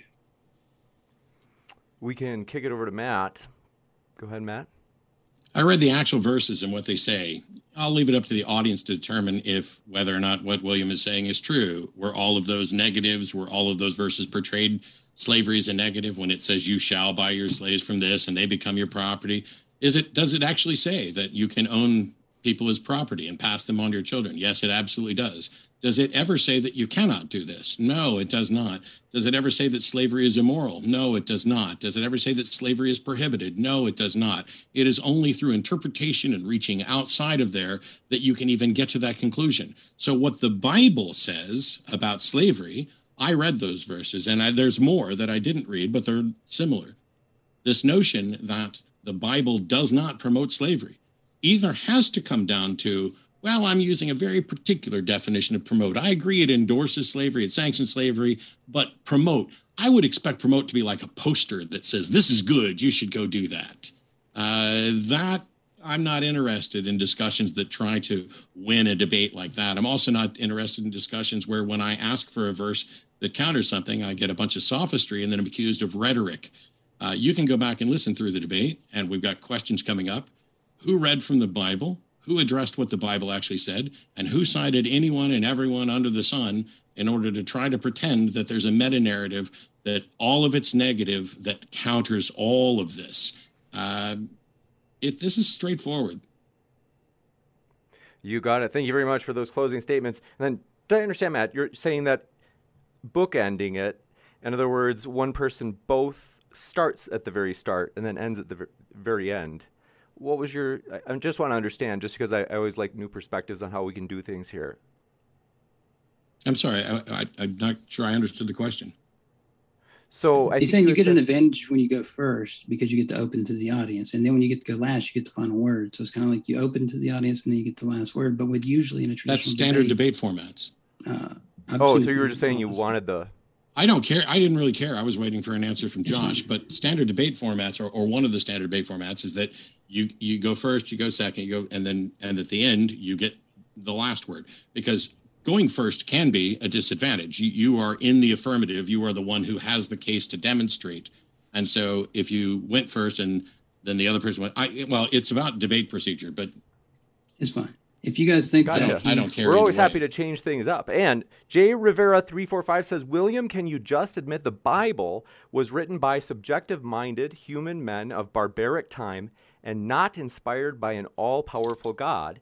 You can still believe in God, but please don't pretend slavery isn't being promoted. Yeah, so I did. I actually called. Excuse me. I actually called them barbaric myself, right?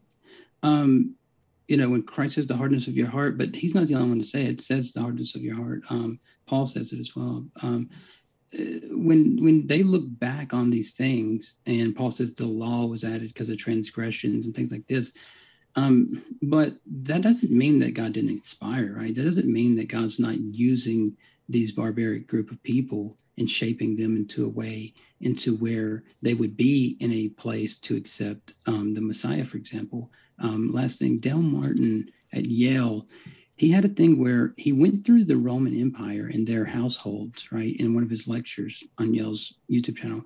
And he talks about households and how servants, you know, upward mobility and all these things, right? And it's comparable to um, you know, employees and things like that, where you could set one free, but freed and free aren't the same.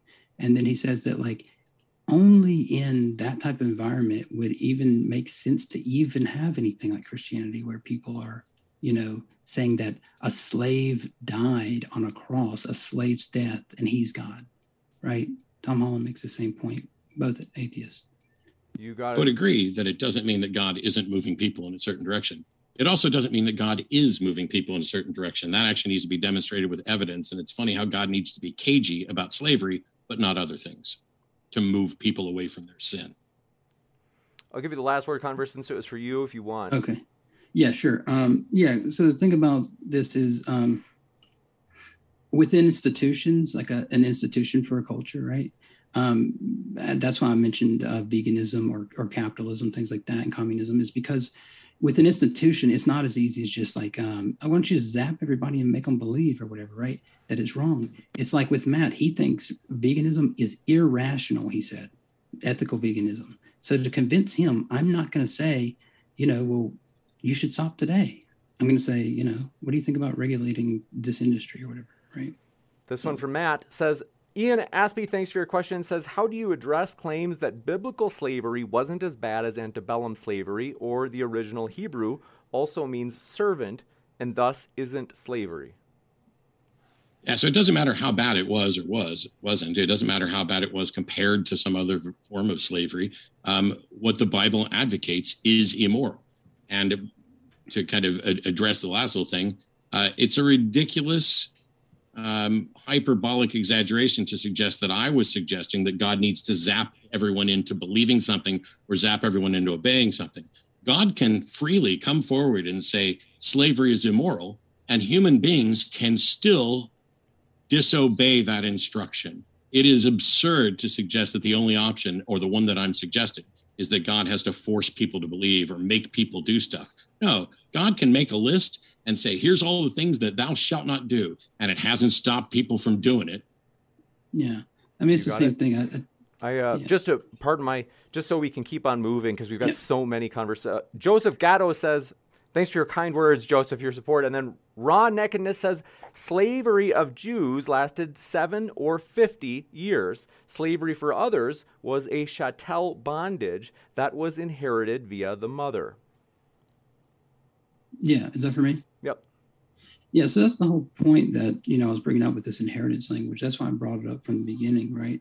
Um, even with Deuteronomy chapter thirty-two, excuse me, the whole thing about um, and uh, Yahweh uh, when He said that, um, but Jacob is my allotted inheritance, right?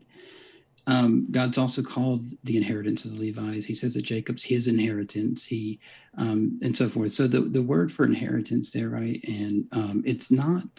Uh, so to inherit to have somebody passed down as inheritance is to have them be a part of your family. Like I say, just read the, the articles on households and so forth, right? And see, that's just rhetoric. Like all you have to do is disprove me by an article or by a scholarship, right? Like so for all the like people who think that doing like this is like an argument to defeat my position. I just I, I agree. The, it's the, not an argument. it wasn't intended to be an argument. But every now and then, when somebody says something, I can't help but react. When you suggest that passing your slave down to your children makes them a part of your family, that's humorous. Sorry. Yeah, just just it's not an argument. It doesn't mean he's wrong at all. I completely agree with William. I did not in any way prove he's wrong. Yeah, hundred percent. Because uh, like with I my say, snorted laughter. Yeah, because the the scholars that I cited in that, um, you know, Dale Martin talks about this in his lectures, uh, Laura Culbertson's articles. You know, they they just talk about the the, the household unit, right? So it was just a different time, it's a different institution. It's like you know, uh, employees are are it's it's wrong to be an employee maybe in the grand narrative of morality, but that it's not in this you know where we are or whatever. So. You got it. And Ace, ACCO says, Would you have a problem if the, if the Bible said that you could beat a non slave? Is that for me or for, that's probably for Matt, right? I would. I, I have a problem with the Bible or anyone else suggesting that you can beat anybody. Yeah, I was I was thinking it was for you, Converse. Oh, for me? I think so. Okay. When I have a well, problem, I mean, Yeah, I think what the per- questioner might be saying is like, hey, look, Matt, are you just upset about this, um, you know, corporal punishment thing because it's of a slave? Like, is it, what if it's like a free person? That's what I took, but maybe I'm wrong about that. And I can just answer, well, yeah, I mean, if the Bible said that, like, for example, you know, it said uh, you can, you know, it's fine to beat people or whatever, when it also says things like uh, treat your neighbors yourself and, you know, you reap what you sow and all these different things. Like, well, yeah, I mean, I would probably say that's not in line with the rest of it or whatever. Slaves aren't neighbors, by the way. What was that? Slaves aren't neighbors, by the way. They're not co-equal. They don't have rights. When, when the Bible talks about your neighbors, it's talking about brethren. When in the Old Testament, to whatever extent there's neighbors, it's fellow Hebrews, which have different rules for how you treat them. And in the New Testament, it's talking about fellow Christians. Well, not not exclusively, because sure. For example, in, Le- in, Leviticus chapter 25, it does say that um, you know sojourners and foreigners you should treat um, as your as your neighbor. Yeah, I mean it says specifically that they're um, you should not uh, if, uh, you should treat the, the stranger and the sojourner, you know, as a member of uh, your Hebrew clan or of your um, your group. So, but they don't gain the rights that other Jews have. That's talking about being nice to people. That's not about what rights they have. I want to jump. Well, to that's yeah, that's kind of debated because, like I said before, like just looking at a passage and with uh, 2021 goggles on, it's it's different from like whenever you read, for example, the the Abraham talking about his servant inheriting inheriting his stuff. Like, how do you take that and go like, well, even though they're not, you know, he was his slave. It's like, well, how does he inherit all this stuff? Because he came be part of his household, and it says that he was the highest member of his household or whatever, right? And so there's just a different hierarchy back in those days. It's great to be a slave. This one coming in from Stacy Flores says, "Guys, what do you think about slave goods sold in America and modern slavery? That more slaves now than ever exist, including online porn. Do you think biblical slavery is worse than now? And great debate to both of you." Appreciate I have no idea what the statistics are right now with regard to slavery. I know some information about human trafficking, both within the sex trade and elsewhere, but um, I, I couldn't really answer because I don't have the numbers. But I'm opposed to slavery in all of its forms, um, and right up to the one that's advocated for in the Bible. Sure. Um, yeah, so there there are still. Um, I don't have the citation on me, but um, there's still at least okay i can't remember if it was a million or more slaves right still in the world today. Of course um, that's going to be in countries where you know uh, in, in in countries like africa as well as like asian countries. But um, probably the shirt that matt's wearing came from slave labor. Probably his cell phone came from slave labor probably the majority of items in his house came from slave labor like i mean i can understand somebody saying like well hey look that may be the case. And what I'm going to do is I'm going to try and limit the amount of things that I purchase that are based on that. But um, you know, it's like, are you uh, promoting slavery because you're allowing for those items to come into your home? You're paying your money for them. Are you promoting it? I mean, I, I don't know. It's just. Uh, you got it. And we'll jump into the next one. This one for me, for Matt. Jake C says, "You focus on the evil of quote owning another person, unquote, if the Bible only advocated for imprisonment slash labor in the exact same conditions, but without ownership, would that make a big difference to you? It would make a difference. I'm not sure that it would make a big difference. Um, I'm not opposed to imprisonment for actual crimes, um, but we've learned better about prisoners of war that we don't make them slaves anymore, and we've have. I wish we had rules that get us past war. I, you know, one of these days, in, in some pie in the sky thing, maybe. Um, but I think we've learned a lot since you know, since the ancient Israelites wrote this stuff. Um, so while it would be better, um, I don't necessarily agree with it. You got it. And I just remembered, folks, our guests are linked in the description. So if you want to hear more from our guests, we've got more questions, but I do want to let you know while you're here, our guests are linked in the description in case you want to hear more. We really do appreciate them. And always want to remind you in the old live chat or comments after, we want you to attack the arguments instead of the person, as we really do appreciate our guests. And Avery Stevens says, under the conditions of the Bible, would you own a slave converse contender? And no. how many would you own? Okay. Yeah, I would. I would never. I would never own a slave. Of course not. Would you um, be a slave under the rules in the Bible? Uh, no, of course not. Um, I would never want to be Why? a slave. Nobody should ever want to be a slave. Like, so if you ask somebody, I've heard you ask this question a lot of people, and it's like, like if you ask somebody like would you be a slave under blah blah conditions it's like of course not who would want to be a slave like it's always talked about as such a lowly bad thing right it's the bottom of society in every case and so whenever it says somebody sells themselves into slavery like there are specific verses that say if your brother becomes poor enough to sell himself into slavery you shall not treat him like this or that blah blah, blah and so forth nobody would want to be a slave but if let's say I was in the Roman Empire or in the ancient Near East and I was, you know, let's say a um, uh, an equivalent of a felon at that point, right? And I was, you know, escaped from my country and I want to sell myself to a country that I believe has a powerful God or something like that, you know, for example. Well, if it's a, a, household that I think will allow for mobility and stuff like that, at that time, I mean, that's just a wholly different context. It's not even close to be like, would you be a slave under those conditions? Of course not. You got it. This one coming in from. Do appreciate it. By the way, folks, we have so many questions already that I've got to let you know if you're listening right now and you're hearing this, we cannot take any more new questions. We want to get our guests out of here on time. But this one coming in from Chris Gammon says both. What do you think was the very first ever justification for owning another human as property? What do you think is the root of slavery? Thanks. Well, Greed. Well, there, I mean, there's obviously a couple of different questions in that. It seems like, I mean, when I was reading The Descent of Man the other day, I found it interesting that, you know, um, Darwin said something like, um, although there were, you know, uh, good things that um, slavery, you know, had in the, that provided in the ancient world, it is a barbaric, blah, blah, blah institution, whatever. And I, and I come to kind of disagree with him even on that little menial thing. It's like, well, did it even have like uh, an institution for you know that could even allow for anything good to come out of it? I mean, somebody could maybe make a an argument that oh well, ants enslave you know aphids or whatever, so it's natural and blah blah. But that's still a lame argument because it's a naturalistic fallacy. It's still not moral.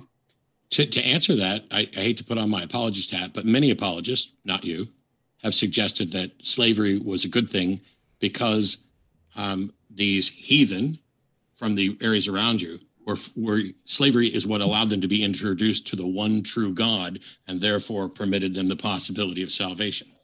Yeah, sure. That's um, uh, Luis de Molina argued against that. He was one of the earliest of his time to argue against that, where he said that that's a that's a bad argument because all you're doing is trying to justify why you're enslaving somebody, and is their conversion really legitimate? Right? God goes to people where they are and sees if they'll accept. Rahab, for example, was a Canaanite prostitute, and she was justified by her faith and uh, how she responded to God, for example.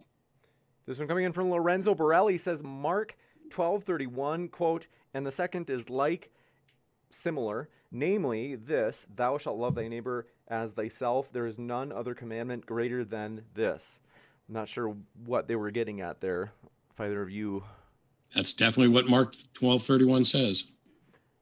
Yeah, I mean, I if if all they're saying is like, well, look, the Bible, you know, Christ is, you know, saying like, think about the splendor of the lilies of the field, and uh, uh, think about how they're dressed and and so forth, and you know, treat your neighbors yourself, and all these things where he's, you know, basically making like out like, but you know, you just have to understand the context of the New Testament is even different from the ancient Near East, even though there's overlap.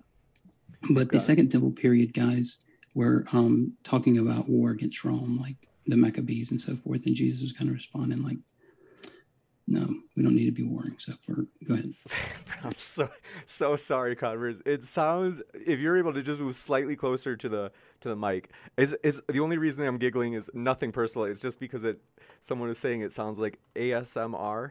Uh, is that the abbreviation? But anyway, this one coming in from Anomad says, CC, if you were a new leader of a society that allowed slavery, would you abolish slavery or create rules to regulate it? Please explain your answer.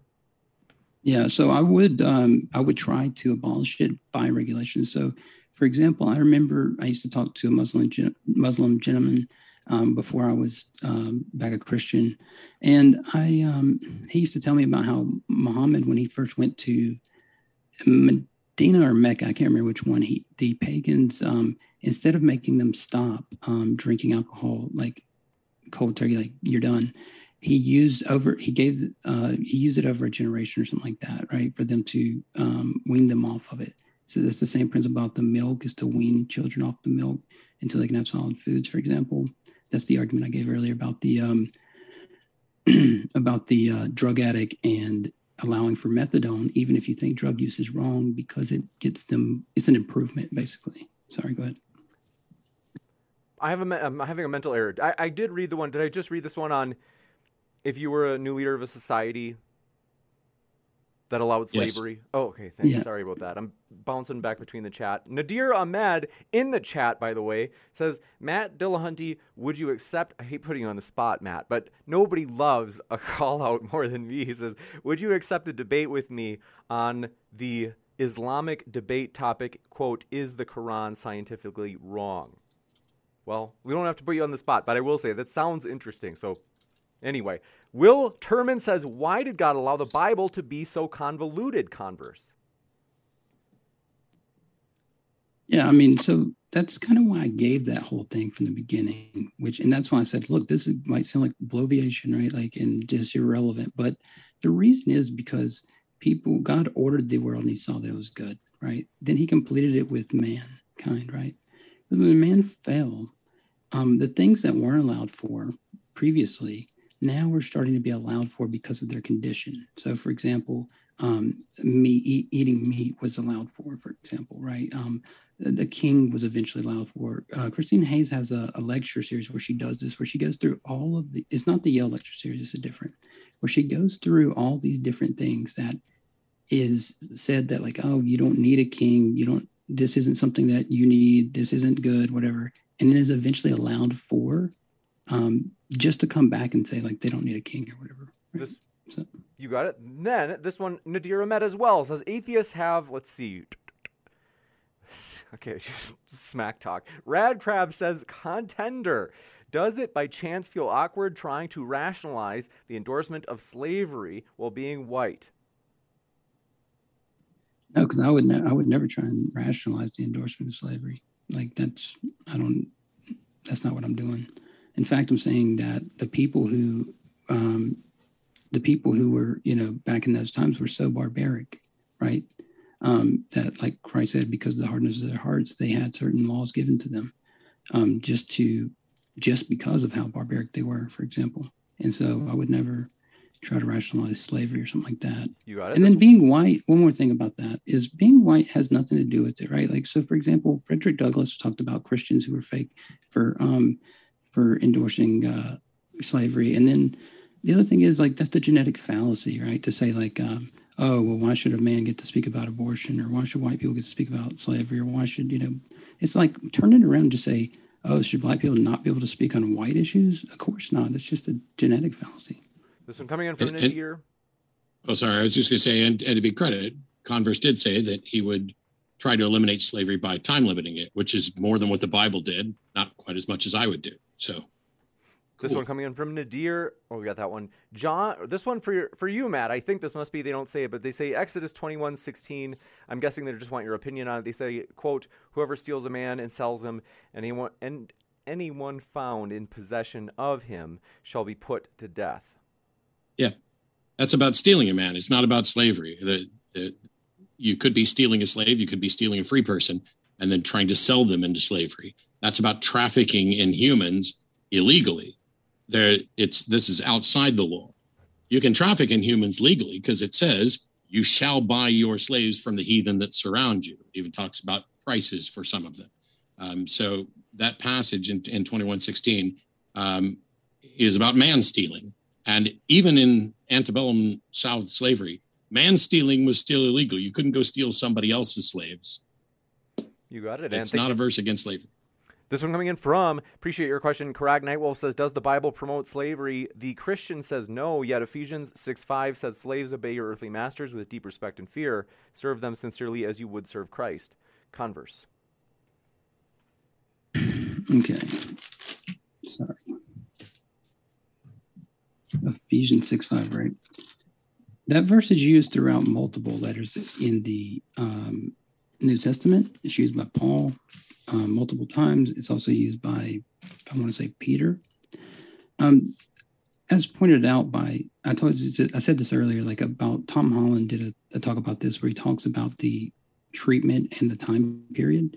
Um, so a servant that you know was having something really bad done to them, for example, right? But they weren't able to free themselves, right? Because they owed, like they might have been a criminal that owed on a debt, or they might have been whatever the case, right? And so uh, when Paul says free yourself if you can, but if not, you know, it, obey your your masters, whatever. He's saying that like, look, this isn't going to reflect on you morally. This isn't something that's going to, you know, you're actually like trying to do this act or whatever. But you know, if I'm if I'm, you know, if he's wrong about that, you know, feel free to uh, let me know. You got it, Dan. Thank you very much for this question. Dan Shire says So God rained fire and brimstone because people sinned and wiped out humans in a flood, but he needs to quote unquote ease us out of slavery to avoid chaos.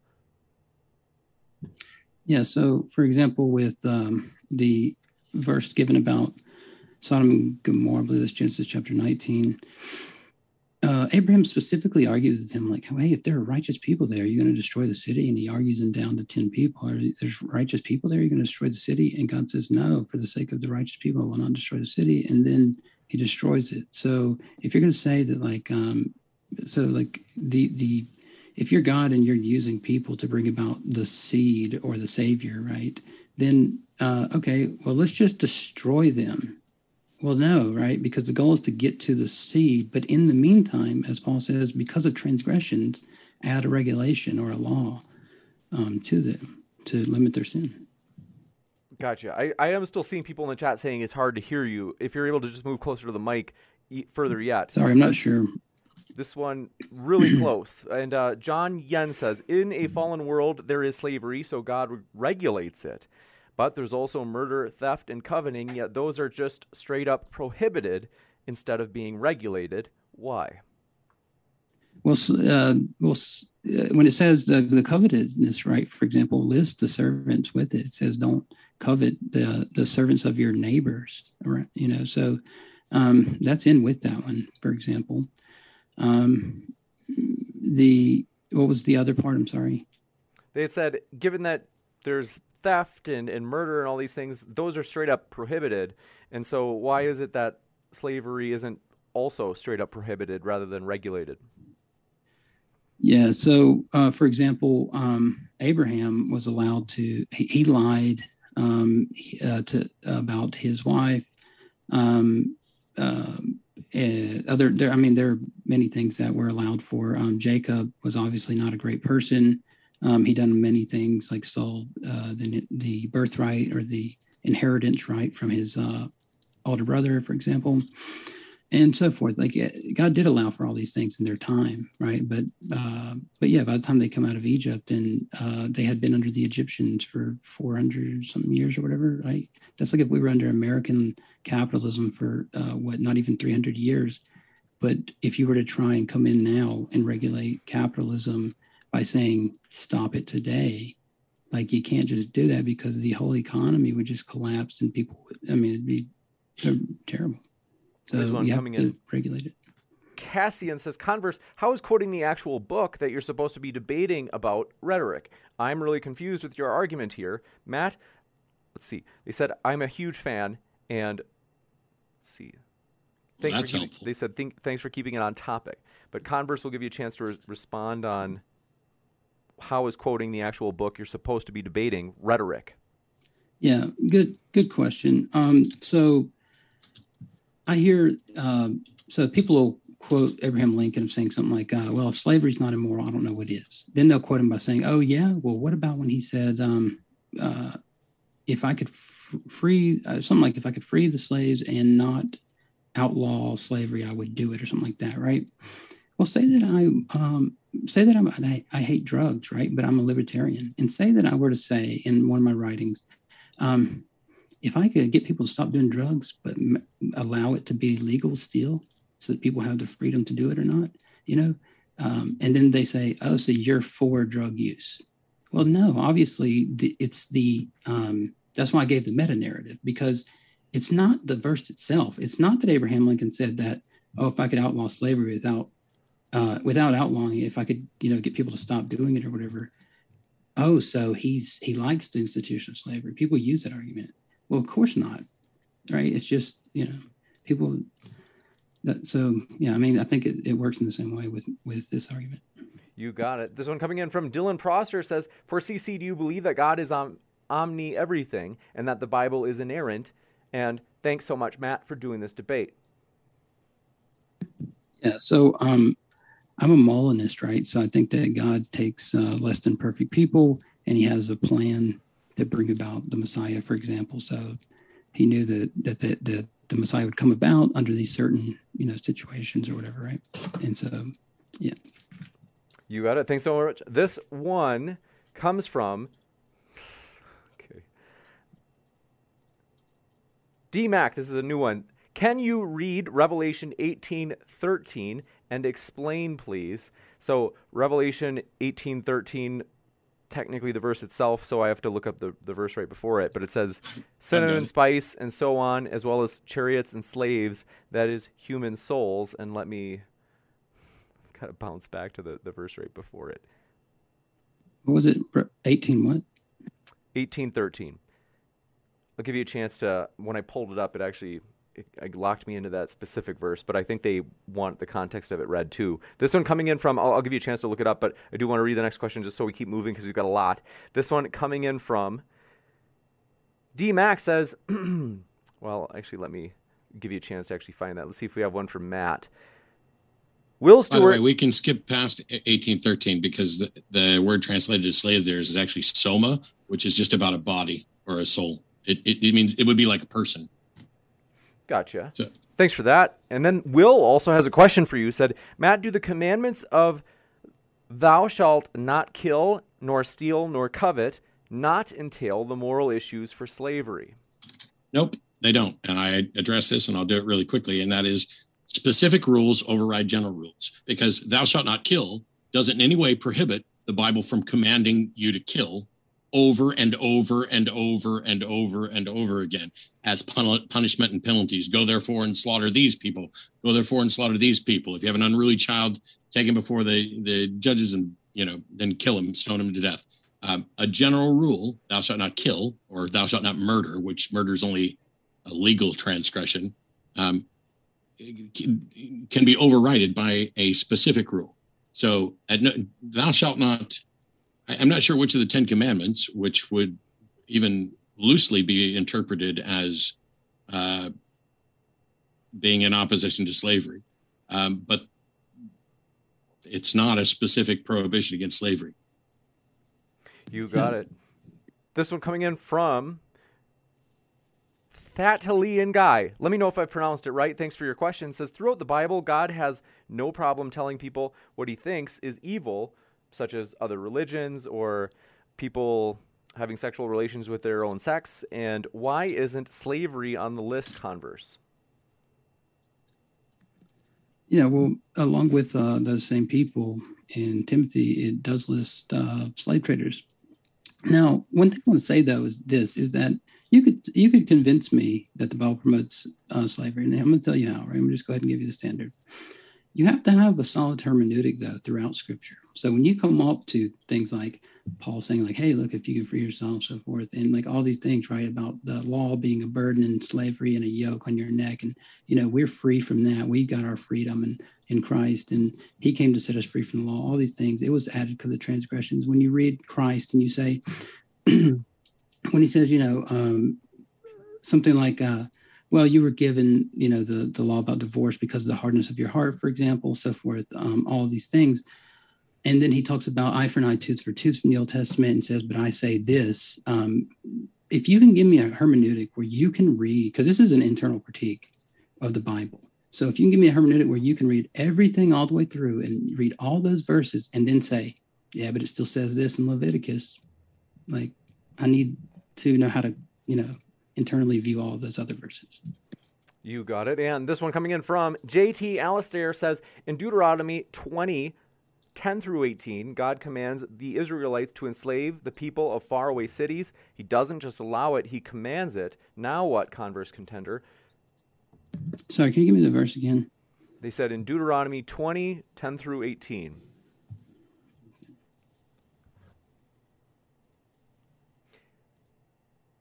While you look it up. I do mm-hmm. want to remind you our guests are linked in the description, folks, and that includes at the podcast. If you didn't know, we do have a podcast, and you can find our guest links in the description box for each podcast debate episode as well. So we highly encourage you, if you're listening via podcast right now, you can find Matt or Converse's links down in the description when you're listening via podcast as well.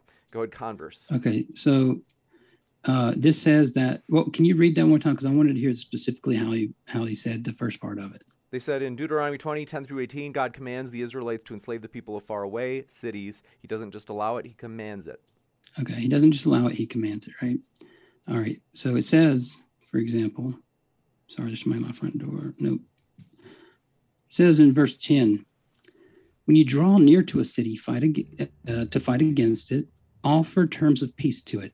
And if it responds to you peaceably, and it opens up to you, then all the people who are found in there shall do there be your laborers for you and shall serve you. But if it makes no peace with you, wage war against them, and you shall besiege it. And so, uh, if if you're just saying that, like, oh, he commands that you, you know, you have to uh, that you know this is you have to do slave uh, uh, have them as your slaves or whatever, right? This is the same thing that happened in every case of war, um, even up until modern times, right? Um, after World War One, um, uh, Germany owed a mil a billion dollars to Europe and had to work to pay off that debt. Um, same thing after all the wars, right? You when you war, you have to expend. If you just look up the amount of horses and the amount that they take to eat per day by the ton and all the other things, to go up against somebody in war is not is a not a cost efficient thing. So um, whoever you're fighting, you're battling against or whatever is going to, um, yeah. So that's the same thing that happened with Germany and other countries, of course. So strange. I mean, I haven't had a question of it, but you said that you give us a standard for proving it, and you wanted a solid hermeneutic that would allow you to read through the whole Bible and then go back and say, but it still says this in Leviticus. Um, I think I, I could give that easily, where not a jot or tittle of the law will change, where Jesus is the primary and not Paul. Let God be true and every man a liar. Every bit of scripture is useful for instruction. But somebody just pointed out, and I, I skipped past Deuteronomy 20 because I, I didn't even view that as a as a direct command to enslave. And so here's a passage where the Bible actively promotes in the sense of instructing someone to enslave somebody else. And your response isn't, well, clearly the Bible promotes slavery. Your response is, ah, this is what happened in every war. After all, we need to feed our horses. Wars are expensive. All of that is irrelevant. All of those are red herrings to whether or not the Bible promotes slavery in those passages. Yeah.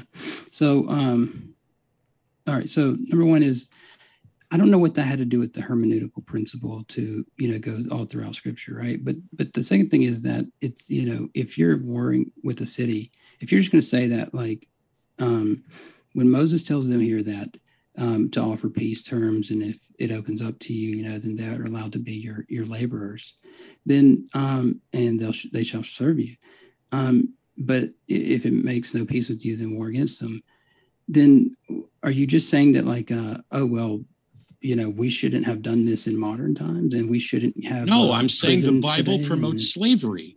That is a passage that promotes slavery. And you, rather than acknowledging it promotes slavery, you're just like, well, this is what happened in war. Nobody cares if it's what happens in war. Nobody cares why it happened. No, it's irrelevant why it happened. It's irrelevant if it happened all the time. The subject of this debate is does the Bible promote slavery? And you oh, just gotcha. read verses that expressly promote slavery and you waved it away with another red herring. Yeah, yeah. I see what you're saying. Right. Um, yeah. So, for, first of all, I don't see how this is a red herring. But second of all, um, when you have, well, what it, how is that a red herring? A red herring is when you a red herring is when you cite something irrelevant to distract from the fact. The fact is that passage promotes slavery. I asked a question. That, that the fact is I that said, where are you I, am telling you what a red herring is. Do you want to know, know what it is? No, you don't. I'm telling you where you're wrong. I, I specifically okay. Oh, said, oh, "Are you saying well, this?" Kind of, just, it, just and then to, you clarified. Just to be sure, we get to hear from each of you. Yeah, go ahead. Sorry. I, I'm done. Okay. So whenever you said, um, whenever I, all I did was ask you, oh, so are you saying that this in modern times, blah, blah, blah? And you said no. If I ask you to clarify, that's not a red herring by definition. You but, said, that what I say, you said, I don't understand how that's a red herring or what, or what a red herring is. And I went to explain it to you. And then you told me you know. Well, if somebody says, here's a verse that promotes slavery, and you say, yeah, but that's what happened in wartime, that's a red herring because your response is completely irrelevant to whether or not the Bible promotes slavery, which was the point of the argument. Your response no. is about why it promotes slavery, which is an admission that it does. No. So the when we say does the Bible promote slavery, we're yeah, when we say does the Bible promote slavery, we're not saying can you find a, a verse that says um, that you you know that this is something that you can do. Instead, it's saying in saying that does the Bible as a whole, right? Does the Bible uh, promote slavery as something good to be practiced. When you say that, oh, it promotion. That's not the subject of the debate. That is the yeah, dishonest reframe. Well, let me finish. When you say promotion is just like, oh, it's just like, well, you know, allowing for it to happen or whatever. No, promotion is actively encouraging the thing to be as good. You don't promote something that's that's that's wrong. That's not true. This one coming in from, we only have two more questions. Wizard of Frabaz says tacit consent is kind of equal to endorsing converse. What are your thoughts? Sorry, what was it equal? They said it's equal to endorsing, or, well, technically that's exactly sharing it verbatim. That's what they said, is endorsing. What I'm sorry, I didn't get the first part. What is equal to endorsing? Tacit consent is equal to endorsing, they're saying. Oh yeah, yeah. I I'm not arguing against that, right? Um, I talked when I talked to Josh the other day. His book says, "Did the Bible endorse slavery?" And we went through it and we talked about it, all the passages and things. Um, I said, by endorsement, you mean something like it allows for it. I've already stated that. I think that it allows for the institution, but it it regulates it in a way to say, "Hey, look, this and usury those um, it says you shall not you know do this blah, blah blah. I'm the lord your god. And it tries to regulate moral things right? When the ancient near eastern laws were not treated as if they were like um, you know the way that people treat them today. And christine hayes and others have pointed this out but yeah i just don't think uh, endorsement that's not what i'm arguing. The, the topic of the debate is does the bible actually promote it yeah, does the Bible promote slavery? Not does the Bible promote slavery as something good. I'm promoting you and this channel by agreeing to come here and do this debate. That does not mean that I'm saying you are good or the channel is good. But I definitely promoted it by saying, yes, I will agree to allow this under certain conditions. That okay. is a valid so, use of the term promote. And for you to suggest that you are only uh, modeling one particular version of promote with a couple of extra words on it is a dishonest treatment of this entire subject. No. So let me, since the question's yes. for me, let me end on this. All right. Um, number one is whenever you you say that, oh, say, whenever I come on here, I'm promoting it. If I go on to somebody's show that I don't like and I don't want them to have more views, for example, but I go on just to show them the wrong, for example, I'm not promoting their show. Uh, the promotion, I got two definitions here. One says activity that supports provides active encouragement for the furtherance of a cause or venture. And then, second, the public uh, uh, publicization of a product, organization, or venture uh, so as to increase its sales or public awareness. So, yeah. Which is exactly what you do when you go on a channel. You are furthering their channel because if you say no and everybody else says no, their content dries up. Promotion does not require what you so, think it requires. So, and this is a dodge. Yeah, that just sounds like a semantic dispute about uh, the secondary yeah. usage of. Uh, it's funny that you want to make it a semantic thing because literally, the overwhelming majority of people who will ever watch this debate will understand that you are the one who are trying to, through a semantic technicality, claim victory uh, while denying what the you Bible flatly says about slavery. You can't win a debate. I don't believe in that. Well, um, I'm not too keen on, on, the notion of winning a debate either. This just but I think you can absolutely throw one away. No, I, this just proves it. Is um, if if a capitalist, you know, works in a uh, if a communist works in a capitalist society, and I say you're promoting capitalism, they're just going to look at me and say, "Why are you using promotion in that way?" Because, because it's, it's just, true. It's just. A, I mean, it's just a. It's true. This one coming in from last question. Altavero one, thank you very much. Says what biblical instruction is direct abolitionist? But converse, I'm not sure if you take that position. I'll give you a chance to respond. Sorry, I didn't. Can you repeat it? Uh, they said, What biblical instruction or verse is directly abolitionist? directly abolitionist. Um, well, for example, the letter uh, of Philemon uh, take uh, Onesimus back uh, no longer as a slave but as a brother. Um, Paul writes. Um, he starts off by telling uh, you know uh, Philemon, you know that hey, look, I know you're a good guy and all, but accordingly, though, I am bold enough to command you in Christ to do what is required. Um, but I'm going to tell you, as a Paul, as an old man that's now a prisoner, and I appeal to you for my child Onesimus, for the uh, whose father I became in my imprisonment. Formerly was useless to you, but now I'll send you back as used to both of us, and so forth. And he even says, like, look, I'm going to send him to you. Um, I don't want you to make this decision because I'm making you. I want you to make this decision on your own, and I know you'll do that and more. Yeah. And as I noted in my opening, that's Paul asking for the release of a friend that has nothing to do with the abolition of slavery, not remotely in the slightest. Let's not pretend like it's the beginning of the Underground Railroad. Literally, that was in my opening. Yeah. I think that's dishonest. I'll tell you why. this is, well, let me just tell you why. I, am listening. I can't help okay. if I laugh at things that are ridiculous. That's fine.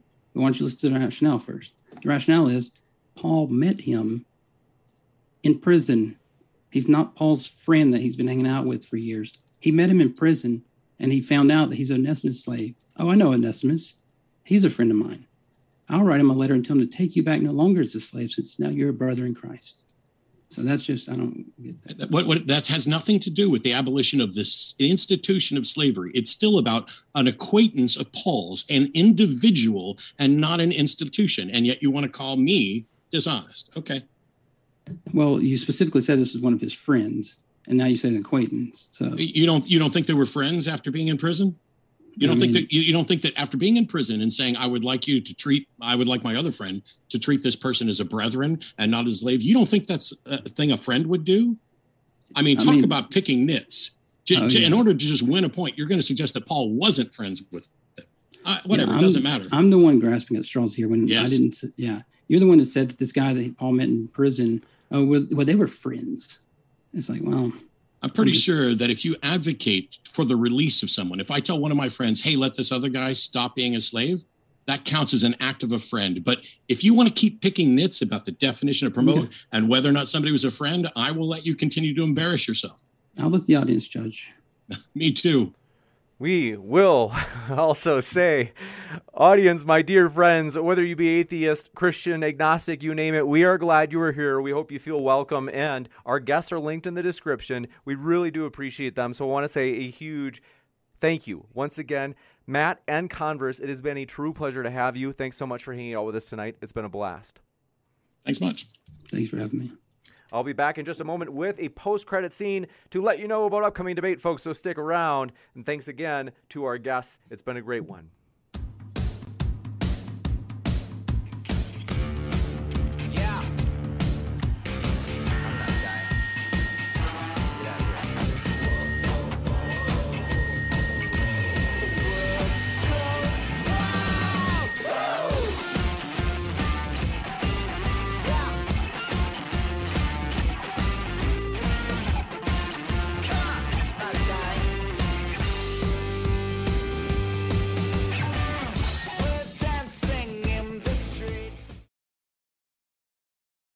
My dear friends, look at my face. Do you see how happy I am? Well, I want to say it has been a lively one. It has been a fun one. We love that, you know, these guys are passionate. Don't worry, I'm going to shrink this. You don't want to see this this close up of my mug. But I do want to say we do appreciate our guests so much that it absolutely was lively and that's what we appreciate is that these are passionate guys. And so we uh, I really do want to say thanks again to Matt and to Converse and you guys, I am just thrilled. It's honestly been such a fun time doing this channel, and we are just getting started. In terms of modern day debate, we have a lot of big plans, my friends. In particular, let me tell you about a couple of them right now. One is we are excited to host more Muslim versus atheist debates. A lot of people have let us know, in addition to don't get me wrong, Christian versus atheist is fun, but a lot of people have been telling me, hey, we really do enjoy the Muslim versus atheist debates. And so that's something we really do want to have more of. That feedback helps us a lot and want to say, we are glad you are here, no matter what walk of life you're from. whether you be atheist, whether you be Muslim, whether you be Christian.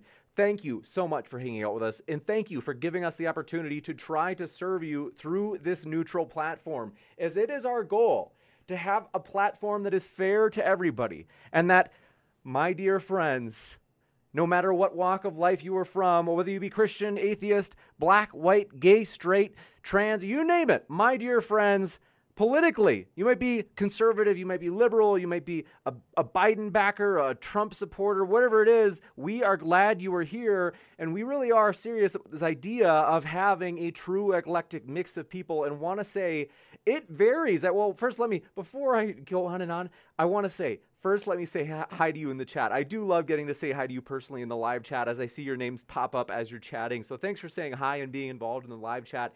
Wizard of Farbaz, good to see you, as well as Mac D and Augurer, as well as Sadie Marie Jones and Ender Wiggin. Also, Christian Pride, glad you were here, as well as White Girl with Instagram Black Screen. I don't know what that means, but we're glad you're here, as well as Ball Diablo and Search for Truth and Ace, A C C O, is the CEO for Colorado. You, did you know I live in Colorado? I always get excited when you have, because I saw Colorado Biker was here earlier. He, I, I, actually got to meet him in person, which is fun. And so I, I, do love getting to meet people that we get to see in the live chat and then getting to meet in real person. And I have to tell you, we are excited about a huge conference. We are, we're, the pieces are moving in place. You know, it's technically still brainstorming, but we are very serious about it a huge in person debate conference in January. We are brainstorming on how we can do this, where we would do it, what debates we would have, which guests. It is going to be huge, though, and so I hopefully maybe I'll get to meet you there as well. If, if you, a lot of uh, viewers, for example, Chris Gammon and others are actually living in Texas, and so we probably will do it in Texas. It's still, like I said, being decided, but want to say hello, Benjamin Springer, as well as what is Truth? Thanks for coming by, as well as Amanda. Glad you are here. Thanks for your support. Seriously, it means a lot, Amanda. And thanks, Brooke Sparrow, as well as the other mods. Hannah, we do appreciate all of you. And so thanks for being here, as well as Pyro Atom Bomb. Thanks for coming by.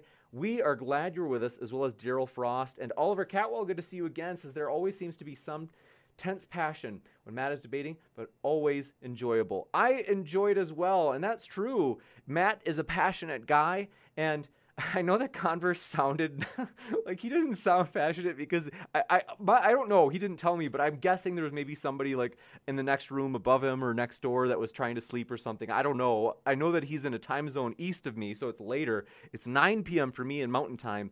For Matt, it's 10, if I remember right. Yeah, that's right. And then Converse, I think, is Eastern, so it might have been 11 p.m. by the end of this. So, but yes, we do appreciate both of our guests' passion, even though, like I said, it seems like maybe you're like, is he passionate? He's, it's like an ASMR session. Why is, by the way, why do people get a, a rise out of the idea of ASMR? Is ASMR just where you like whisper and you talk to people and you just like, hey, everybody, I'm really glad you're here. That or is there some sort of like weird sexual thing about it? I didn't I don't know if there is. I don't I don't suggest there is, but for some reason when you bring up ASMR, people it like gets a rise out of people. David Friskin, and that was not okay. David Friskin, glad to see you, as well as Milk Bone. Thanks for coming by, as well as Filipino Skeptic and Matt C. Thanks for coming by. And Lewis Giles, thanks for coming by. I see you there in the old chat saying hello, as well as hold on. Well, the chat's moving fast says, uh, let's see. Didn't I see? Oh, that said, let's see. Great show. I, I completely agree. And all credit to the guests. We do appreciate them, as well as Fox Populi says, smash that like button, everybody. And I couldn't agree more. Do smash the like button. And I also have to tell you about this. You might be listening right now and you're like, you know what? I like this debate. I didn't get to catch all of it. James, is there a way that I can hear all of it? And you know, you might be thinking, if you're like me, I only have limited data. So when I'm like driving around, for example, I actually don't use too much data. I try not to. The reason being is if I can download something, I'll just listen to it that way, and that way I'm not using my data because I, I, think it's like I got three gigs a month, four, I can't remember. I think it's three. But long story short, you might be wondering, can I listen to this another way? Well, here's one you can. Is we have our podcast. And I'm putting it in the live chat. So that way, right now, you can click on it. I'm pinning it to the top of the chat. And we always put our debates, including this one, on the podcast within 24 hours of the show. So that's really important. Is you might be thinking like, hey, you know, it'd be kind of cool to listen to this, and uh, I only caught the last half. How can I listen to it? And I'm like, well, you know, tomorrow morning we'll already have it on there before noon. That's for sure my goal. And that way you can listen to it that way. Hey.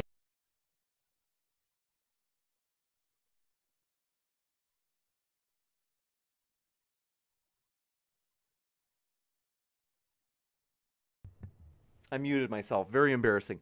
Is that we are encouraged, though, that so many people have said, Hey, I listen to the podcast while I'm cleaning, while I'm working out, while I'm all sorts of things.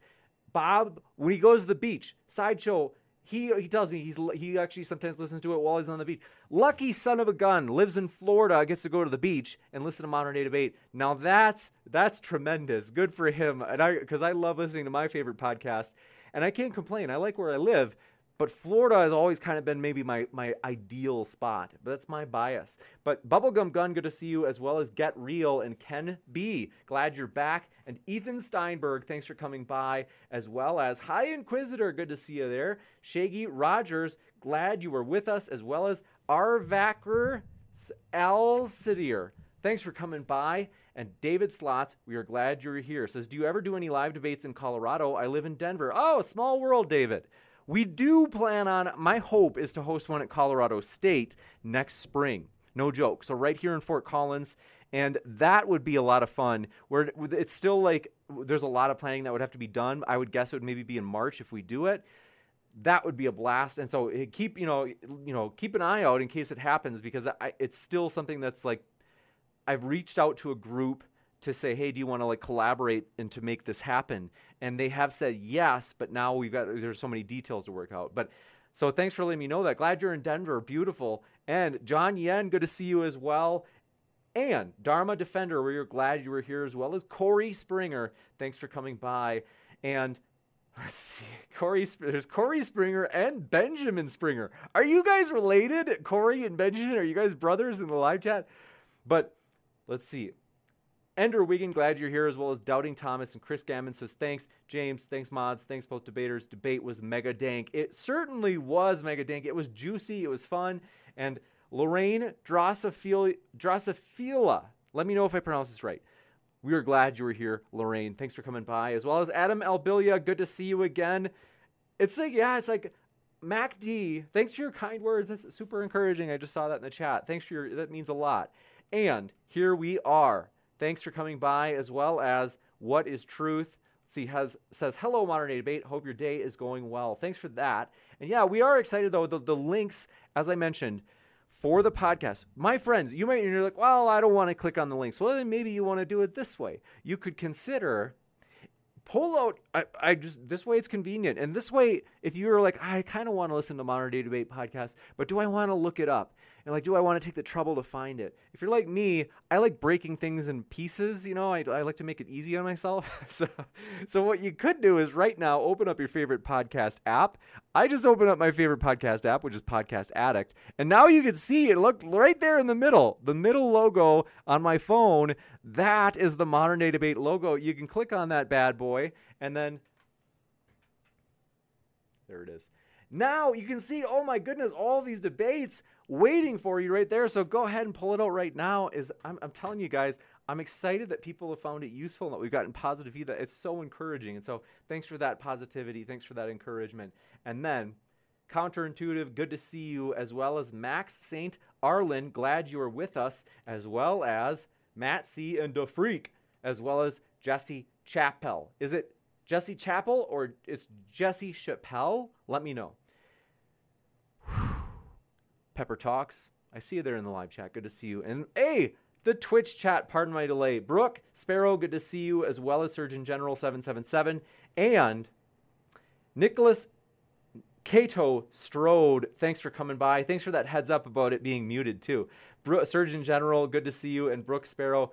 I am excited though, you guys. It, it is encouraging, and we got to give you all the credit. You guys make this channel fun. Really, you really do. You make it fun. You guys have been such a, a supportive community as we are pumped that within three years it's been fun to grow to 55,000 and within the next couple days 56,000 and we are determined we're on a march by the end of this year to get beyond 60,000 subscribers and then by the end of 2022 to get beyond 100,000 subscribers. We are absolutely determined. We are absolutely optimistic, enthusiastic about pursuing the vision of providing a level playing field so that everybody has their chance to make their case on a neutral platform. That is our goal. And our goal is also to be YouTube's kind of most respected neutral platform that people say, hey, that that platform will give you a fair shake no matter what your position someday we want it to be the case that maybe Mr. Beast and PewDiePie are debating on Twitter and they say, you know what, let's take this to video. Is there someone who would be a third party who could moderate for us, who's known for being fair? Our goal is that people would know us so well in the YouTube world that they would respond in tweets with our handle over and over and over saying, hey, Modern Day Debate is a fair channel. They'll give you a fair shake. We will get there. It's not just an idea, that is the vision we're pursuing, and we're going to get there. And we want to say thank you for making that possible. Thank the debaters for making that possible. We're determined, and we have these values common shared values that no matter what walk of life we are from Christian, atheist, Muslim, you name it everybody wants the deep questions of life discussed on a level playing field. They want it to be fair. And so that is absolutely important to us. That's one of our core values that we stick to and we always will stick to. And that's why we have said we will never put out a video, for example, that says, like, oh man, look at how this person just had such terrible arguments, or oh wow, this person was such a jerk, or, you know, that's not our style. Our style is we always want to be neutral, objective. And I'll be honest, we're not perfect. We are, sometimes we do have a bias. That's true. But the fact that we're willing to admit it and be open to saying, hey, hold us accountable. Call it out. If you say, if you think that we're looking like we're, we're trying to show favorites, call us out because that is a good thing. That helps us to actually stick to that value, knowing that there's that accountability where we're going to strive for objectivity, even though, you know, we are human and so it won't be perfect. In small ways, we might have biases, but like I said, we are happy to have people call us out and we want to acknowledge it because there's something that for me i'm just like i'm not going to sit up here and be like oh no no no like we're fully neutral. We, we never show a bias. Like no we, we probably do. Maybe subconsciously or something kind of you have a preference or something. So that's something that we want to eliminate and the only way you can eliminate it is if you first admit it's there right because if you don't think it's there you're not going to try to eliminate it because you don't think it exists and so that for us is important Another value, we want everybody to feel welcome. We really do. And we hope your day is made better by this channel. We really do mean that. Is that we have these shared beliefs, these shared morals in the sense that, like I said, we want everybody to be treated fairly and we really do want to be a community that supports people, that people would say, hey, I actually feel like there's an emotional connection here where actually people care about me. I remember this is uh, back in January and it still sticks with me is that a woman had mentioned in the live chat after a debate, I think it, maybe it was even after a debate where we had Matt on back in uh, January, where a woman had mentioned that that day her father had passed away, which is obviously heartbreaking for her, I, beyond heartbreaking, and, and for us it was it was so sad to hear because we thought, oh my gosh, that's got to be so hard, and we wanted to support her and we tried to offer, and I, but I was so glad that she felt comfortable, and that she felt supported from from because people in the chat were responding with support to her. They didn't know what her position was. They didn't know if she was Christian, if she was atheist. They, but they were still nonetheless like, hey, I'm so sorry to hear that it was such a bad day. That is like I mean, that's putting it lightly. We, we said we, we're so sorry to hear about that, and our hearts go out to you. And so, that for us is we do want to appeal again, like we, we have this shared value that we can appeal to to each other and saying, hey, we really do want to care for people, regardless of what walk of life they're from. We want to strive for something greater than just tolerating somebody. We might say, hey, tolerating somebody that's the first step and it's only the first step we really want to be kind to people who disagree with us and to say hey somebody disagrees with me it's not going to be It's certainly not the first time. It won't be the last time. It is going to be so common, but nonetheless, we're going to rise above it and say, you know what?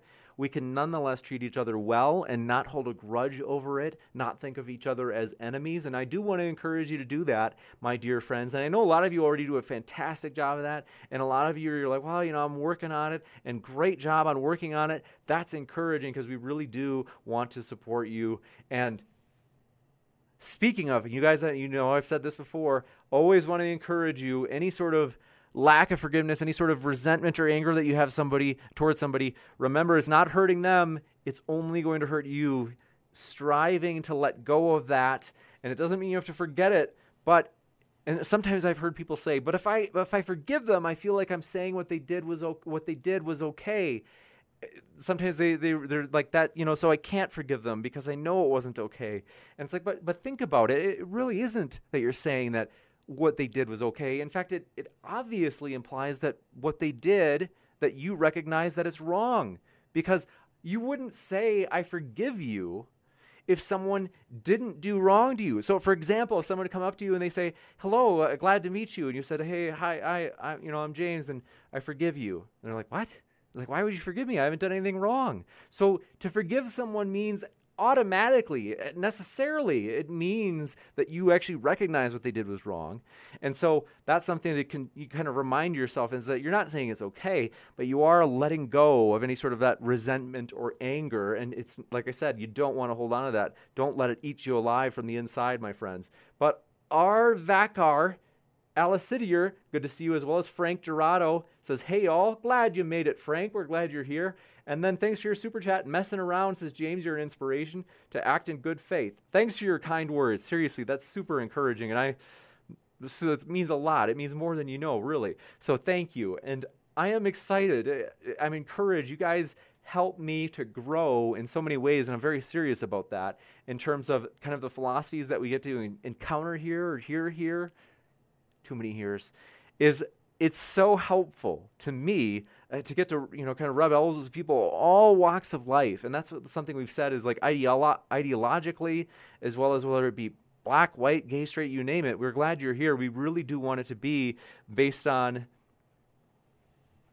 paraphrasing in a very like non in a very like a very paraphrased way because I, I can't remember the exact wording verbatim, but namely that we, Dr. Martin Luther King had said, looking at people based on their character rather than things of like, are you, you know, oh, you're like, you're a Christian, huh? You're an atheist, huh? Like, eh, okay. Like, instead saying, hey, like, I, I know you are, but like, I want to give you a chance. And I've got to tell you, some of the friends, some of the better friends I've ever had have been people in my life who were different walks of life, you know, totally disagreed on all sorts of things, but nonetheless, they were some of my most loyal, helpful friends. And then Lenio Barcelo says, Modern day debate is a great representation of the First Amendment being practiced. Thank you for that. Seriously, that's encouraging. And then Darth Revan says, start doing what moderators do and check all guests to no matter who they are when they break the rules you establish. I agree. And if there's anybody breaking the rules that we haven't held accountable in the chat, let me know. We do want to do that. And so, but thank you very much. Let's see, I'm trying to catch up with the chat. It's moving fast. Thanks for your support, Han- or well, thanks, Brooke and Hannah, two in a row, saying smash that like button. And I would encourage you, please do smash that like button, as it does help the channel. And so if you want to do a good deed today, maybe you're thinking, did I do a good deed today? It's the end of the day, and I'm wondering, did I do one? Maybe you did. Well, hey, why not do another? Hey, if you hit that like button, it does help us as we pursue the vision that we had said of providing a neutral platform so that everybody can make their case on a level playing field, discussing these deep questions of life. And so, Justin A., good to see you, as well as Sadie Marie. Thanks for your kind words and support. And amazing. Let's see here. High Inquisitor says, calling you out on flat earth debates. I mean, really? Juicy, and we do have some flat earth debates coming up. It never ends. And then Darth Revan says, you do need to work on your moderation skills. A moderator's job is to stop needless discussion or banter in the debate, which you do not, or which you do not do. You allow insults to fly unchecked. Yeah, I, you know, in some cases, I'm, I'm going to disagree on what a moderator's purpose is. And so, same way that people oftentimes disagree on like the purpose of a YouTube channel itself. And so, we are pretty hands off in terms of we don't want to restrict what the guests can say too much. Now, you know that everybody has a degree of like where we would draw the line in set in the sense that some people would say, you know, I'm going to draw the line if someone like, you know, says if they look at somebody funny. And they're like, okay, well, we're not obviously going to do that. I know that you're not advocating for that, but I'm saying there are, there are some people that are honestly borderline like that. And then there are some people that are like, we won't say anything no matter what. And it's like, well, we'll say something at some point, but our kind of boundary for when that is is maybe different. But I'm always open to it. You can always let me know if you think that's going on. And then let's see. Lenio Barcelo says, Thanks for your kind words, Lenio. Your support means a lot. And then Stripper Liquor's right. If you did not like this debate, or if you're tired of me telling you to click the like button, hit the dislike button. It helps in the algorithm either way. Did you know that? Like so Zach says, Thank you for being a neutral platform for these kinds of debates. I think these conversations are important. Thank you very much, Zach. Seriously, that means more than you know. And then messing around says, James, you're an inspiration. Thanks for your kind words. That's right. I remember seeing, thanks for that super chat as well. And then, let's see. Darth Revan, gotcha. Said, uh, I never said restrict, but you have cl- you have clear rules. That is all. No censorship at all. Just checking of people who do is all. Thanks for letting me know that. And I honestly didn't mean to represent you or misrepresent you. So I appreciate you clarifying. And then Wilmar, good to see you, as well as Bubblegum Gun. Always here, Bubblegum Gun. Boring. Thanks for coming by. I see you there in the old live chat. Kurt L, thanks for coming by. Says Muslim versus Christian. And then Insidious Vids, glad to see you. And let's see here. Muslim versus Christian is something we do want to have more often. And then Hannah Anderson says, Could you please look in your ban list for General Shady and unban, unban him? Thanks. I am happy to do that. Let me do it right now while I'm so I don't forget. So Jessica why we us? Am I pronouncing it right? Let me know. We're glad you're here, as well as Organic Jerk. We're glad you're here too. Thanks for being organic and a jerk. But we are pumped, you guys, as it is exciting to see modern day debate. It's been a fun time here. Seriously, I enjoy this channel so much. It is a blast. There's something I wish I could do more, which is debate. You guys might wonder, maybe you're like, James, like, do you ever debate? Is I, I do have debates in the past. I used to do it back when I was like new at my program, but as I've gotten into the program, and especially as I had one faculty member not even like the fact that I moderate, I have backed off from the debates namely, I have uh, so I'm working on my PhD right now, and I did have one professor who, even just because I'm associated with the channel, just because it's you know modern day debate and I moderate, I, I host most nights. The the professor said, like they reported it to our chair in the, the department. It was to me baffling because it was like at that point, especially, we really hadn't even had many controversial debates yet, and so for me, I was like. Uh, like so we uh, I, I do have to be careful about that is what i'm trying to say and so it's been a challenge but nonetheless i do hope to get to debate more in the future but as of right now it's it's something that even though don't get me wrong i like moderating but the truth is debating is more it's a little bit more engaging in my opinion it's more fun moderating is kind of almost like a like work in, a, in, a, in some ways. Now I enjoy that I get to listen to the debate, but I also oftentimes sometimes the debaters will say, "What did you think of my argument?" And I'm like, "I'm really sorry." is that my when my attention is split between the chat and then also like the the question and, and, answer list as well as like then the bouncing around once in a while to the Twitch chat and then keeping an eye on like OBS because I run OBS and then also the debate itself like that's all stuff that I'm keeping an eye on during the debate because OBS actually the classic OBS classic doesn't crash, but um, once in a while it will have a connection issue. So there are things like that where it's long story short, uh, moderating is is not always uh, it's not always it's not as fun as debating. It is fun for me, but it's still it's true. I think debating is more fun. So Buck McDaniel says thank you for hosting. I always love to see Matt, and then I wish. Let's see. But thanks for your kind words, Buck, Dan- Buck McDaniel. Thanks for your support. And then Brooke Chavez says, There's a question for you in Twitch chat. Thanks for letting me know that. Let's see here in the old Twitch chat. And let's see here. Brooke Sparrow says, Nunchi has a question. Could you talk about your research in psychology? I just read your bio. Yes, I'm happy to tell you. So, I'm in industrial organizational psychology, which is just a fancy way of saying the psychology of work. Like that's the best way to say it. And it's things like how do you motivate employees? Can you use psychological tests like personality tests or intelligence tests to select the best people for the job when you're, you know, trying to look for new people to fulfill uh, fill positions, as well as preventing burnout or trying to alleviate burnout once it's already started, as well as leadership. So, what in particular, what are leadership traits? All that stuff is kind of what I research. And so, I've done research on like, do, do people's perceptions of social support at their organization are they predicted by the amount of sleep they have? And like, yes, they are. So, when people have less sleep, they tend to perceive their organization as, as less supportive you might think that that was like, oh, well, maybe, uh, you know, maybe the, I'm not sure what would be the most intuitive explanation. It could be bi-directional. Namely, maybe it's that those people, as a result of experiencing a less supportive organization, have less sleep because of that. You know, they, they just don't, you know, they're not as psychologically as well off as those who are more supported by their organizations. It could also be, though, that people who are, what's the word I'm looking for? who have less sleep maybe perceive their organization as less supportive as a result of having less sleep. Because there's a lot of research that when you have less sleep you tend to you could say you tend to, to broadly speaking to put it roughly you tend to look at things more negatively. You tend to have more negative perceptions and emotions. And so it might be that poorer sleep is why people uh, for example ex- tend to interpret their organization as, as less supportive. So that's one explanation. The, the research that I've done on it was not causal. It wasn't an experiment, so it's only correlational. And then I don't see any. I, I see general. I see General Amos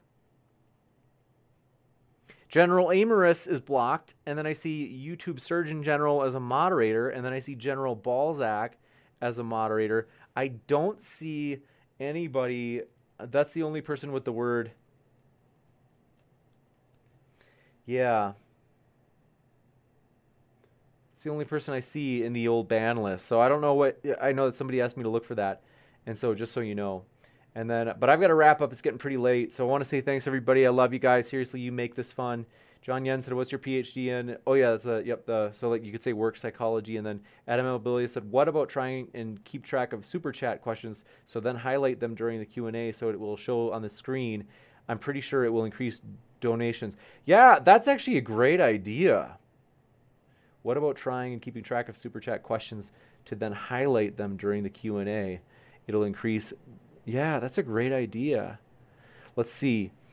I love that idea. That's cool, for real. And uh, yeah, I'm pumped. I'll have to think about how to do it. It's a little bit technical in terms of like loading the same screen that has the um, OBS on it, but it's a good idea. And, and, I know that like obviously you can do it with different software. So, Buck McDaniel, thanks for your kind words, and Thank you, Saito for your support. Seriously, means a lot. And General Zod99, good to see you, as well as Canadian Catholic. Glad you are here. And then, amazing. We've got extra cool stuff though coming up. As I mentioned, that we've got a flat Earth debate next week. We've got a we've got a debate on whether or not gravity exists. We do. so that's going to be fun. We also have a debate on whether ghosts exist, as we are we're we're trying to set up a debate with a real life ghost hunter. So that is going to be really fun. You don't want to miss that, folks. Seriously. And uh, I do love you guys. Thanks for your support. Thanks Roger Schrum for your support. It says take care, James and all. Thanks for that. Appreciate that. That means a lot. And then Tippy Bear, good to see you, as well as Lewis Giles and Ball Diablo, Stripper Liquor, Jessica, thanks for coming by, as well as Darth Revan, Wilmar. Thank you guys. I love you guys seriously. Joe Gravy, glad you made it. Thanks for coming by. I love you guys. I'm just pumped. You guys put me in a great mood. I hope you have a great rest of your night. And we are excited for, like I said, we are we're pretty sure we'll have three debates in the next week. So as I mentioned, hey, if you haven't yet, hit that subscribe button as we have many more juicy ones to come. Thanks everybody, and excited to see you next time.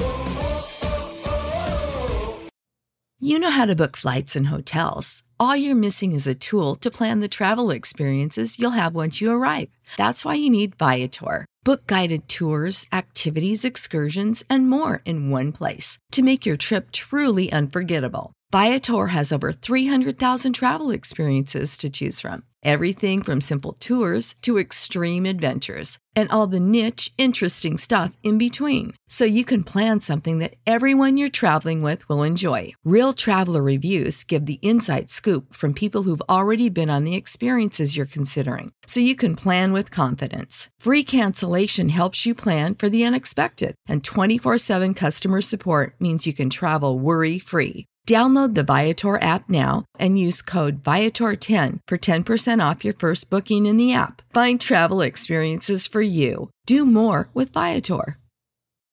When you need mealtime inspiration, it's worth shopping Kroger, where you'll find over 30,000 mouth-watering choices that excite your inner foodie. And no matter what tasty choice you make, you'll enjoy our everyday low prices, plus extra ways to save, like digital coupons worth over $600 each week. You can also save up to $1 off per gallon at the pump with fuel points. More savings and more inspiring flavors make shopping Kroger worth it every time. Kroger, fresh for everyone. Fuel restrictions apply.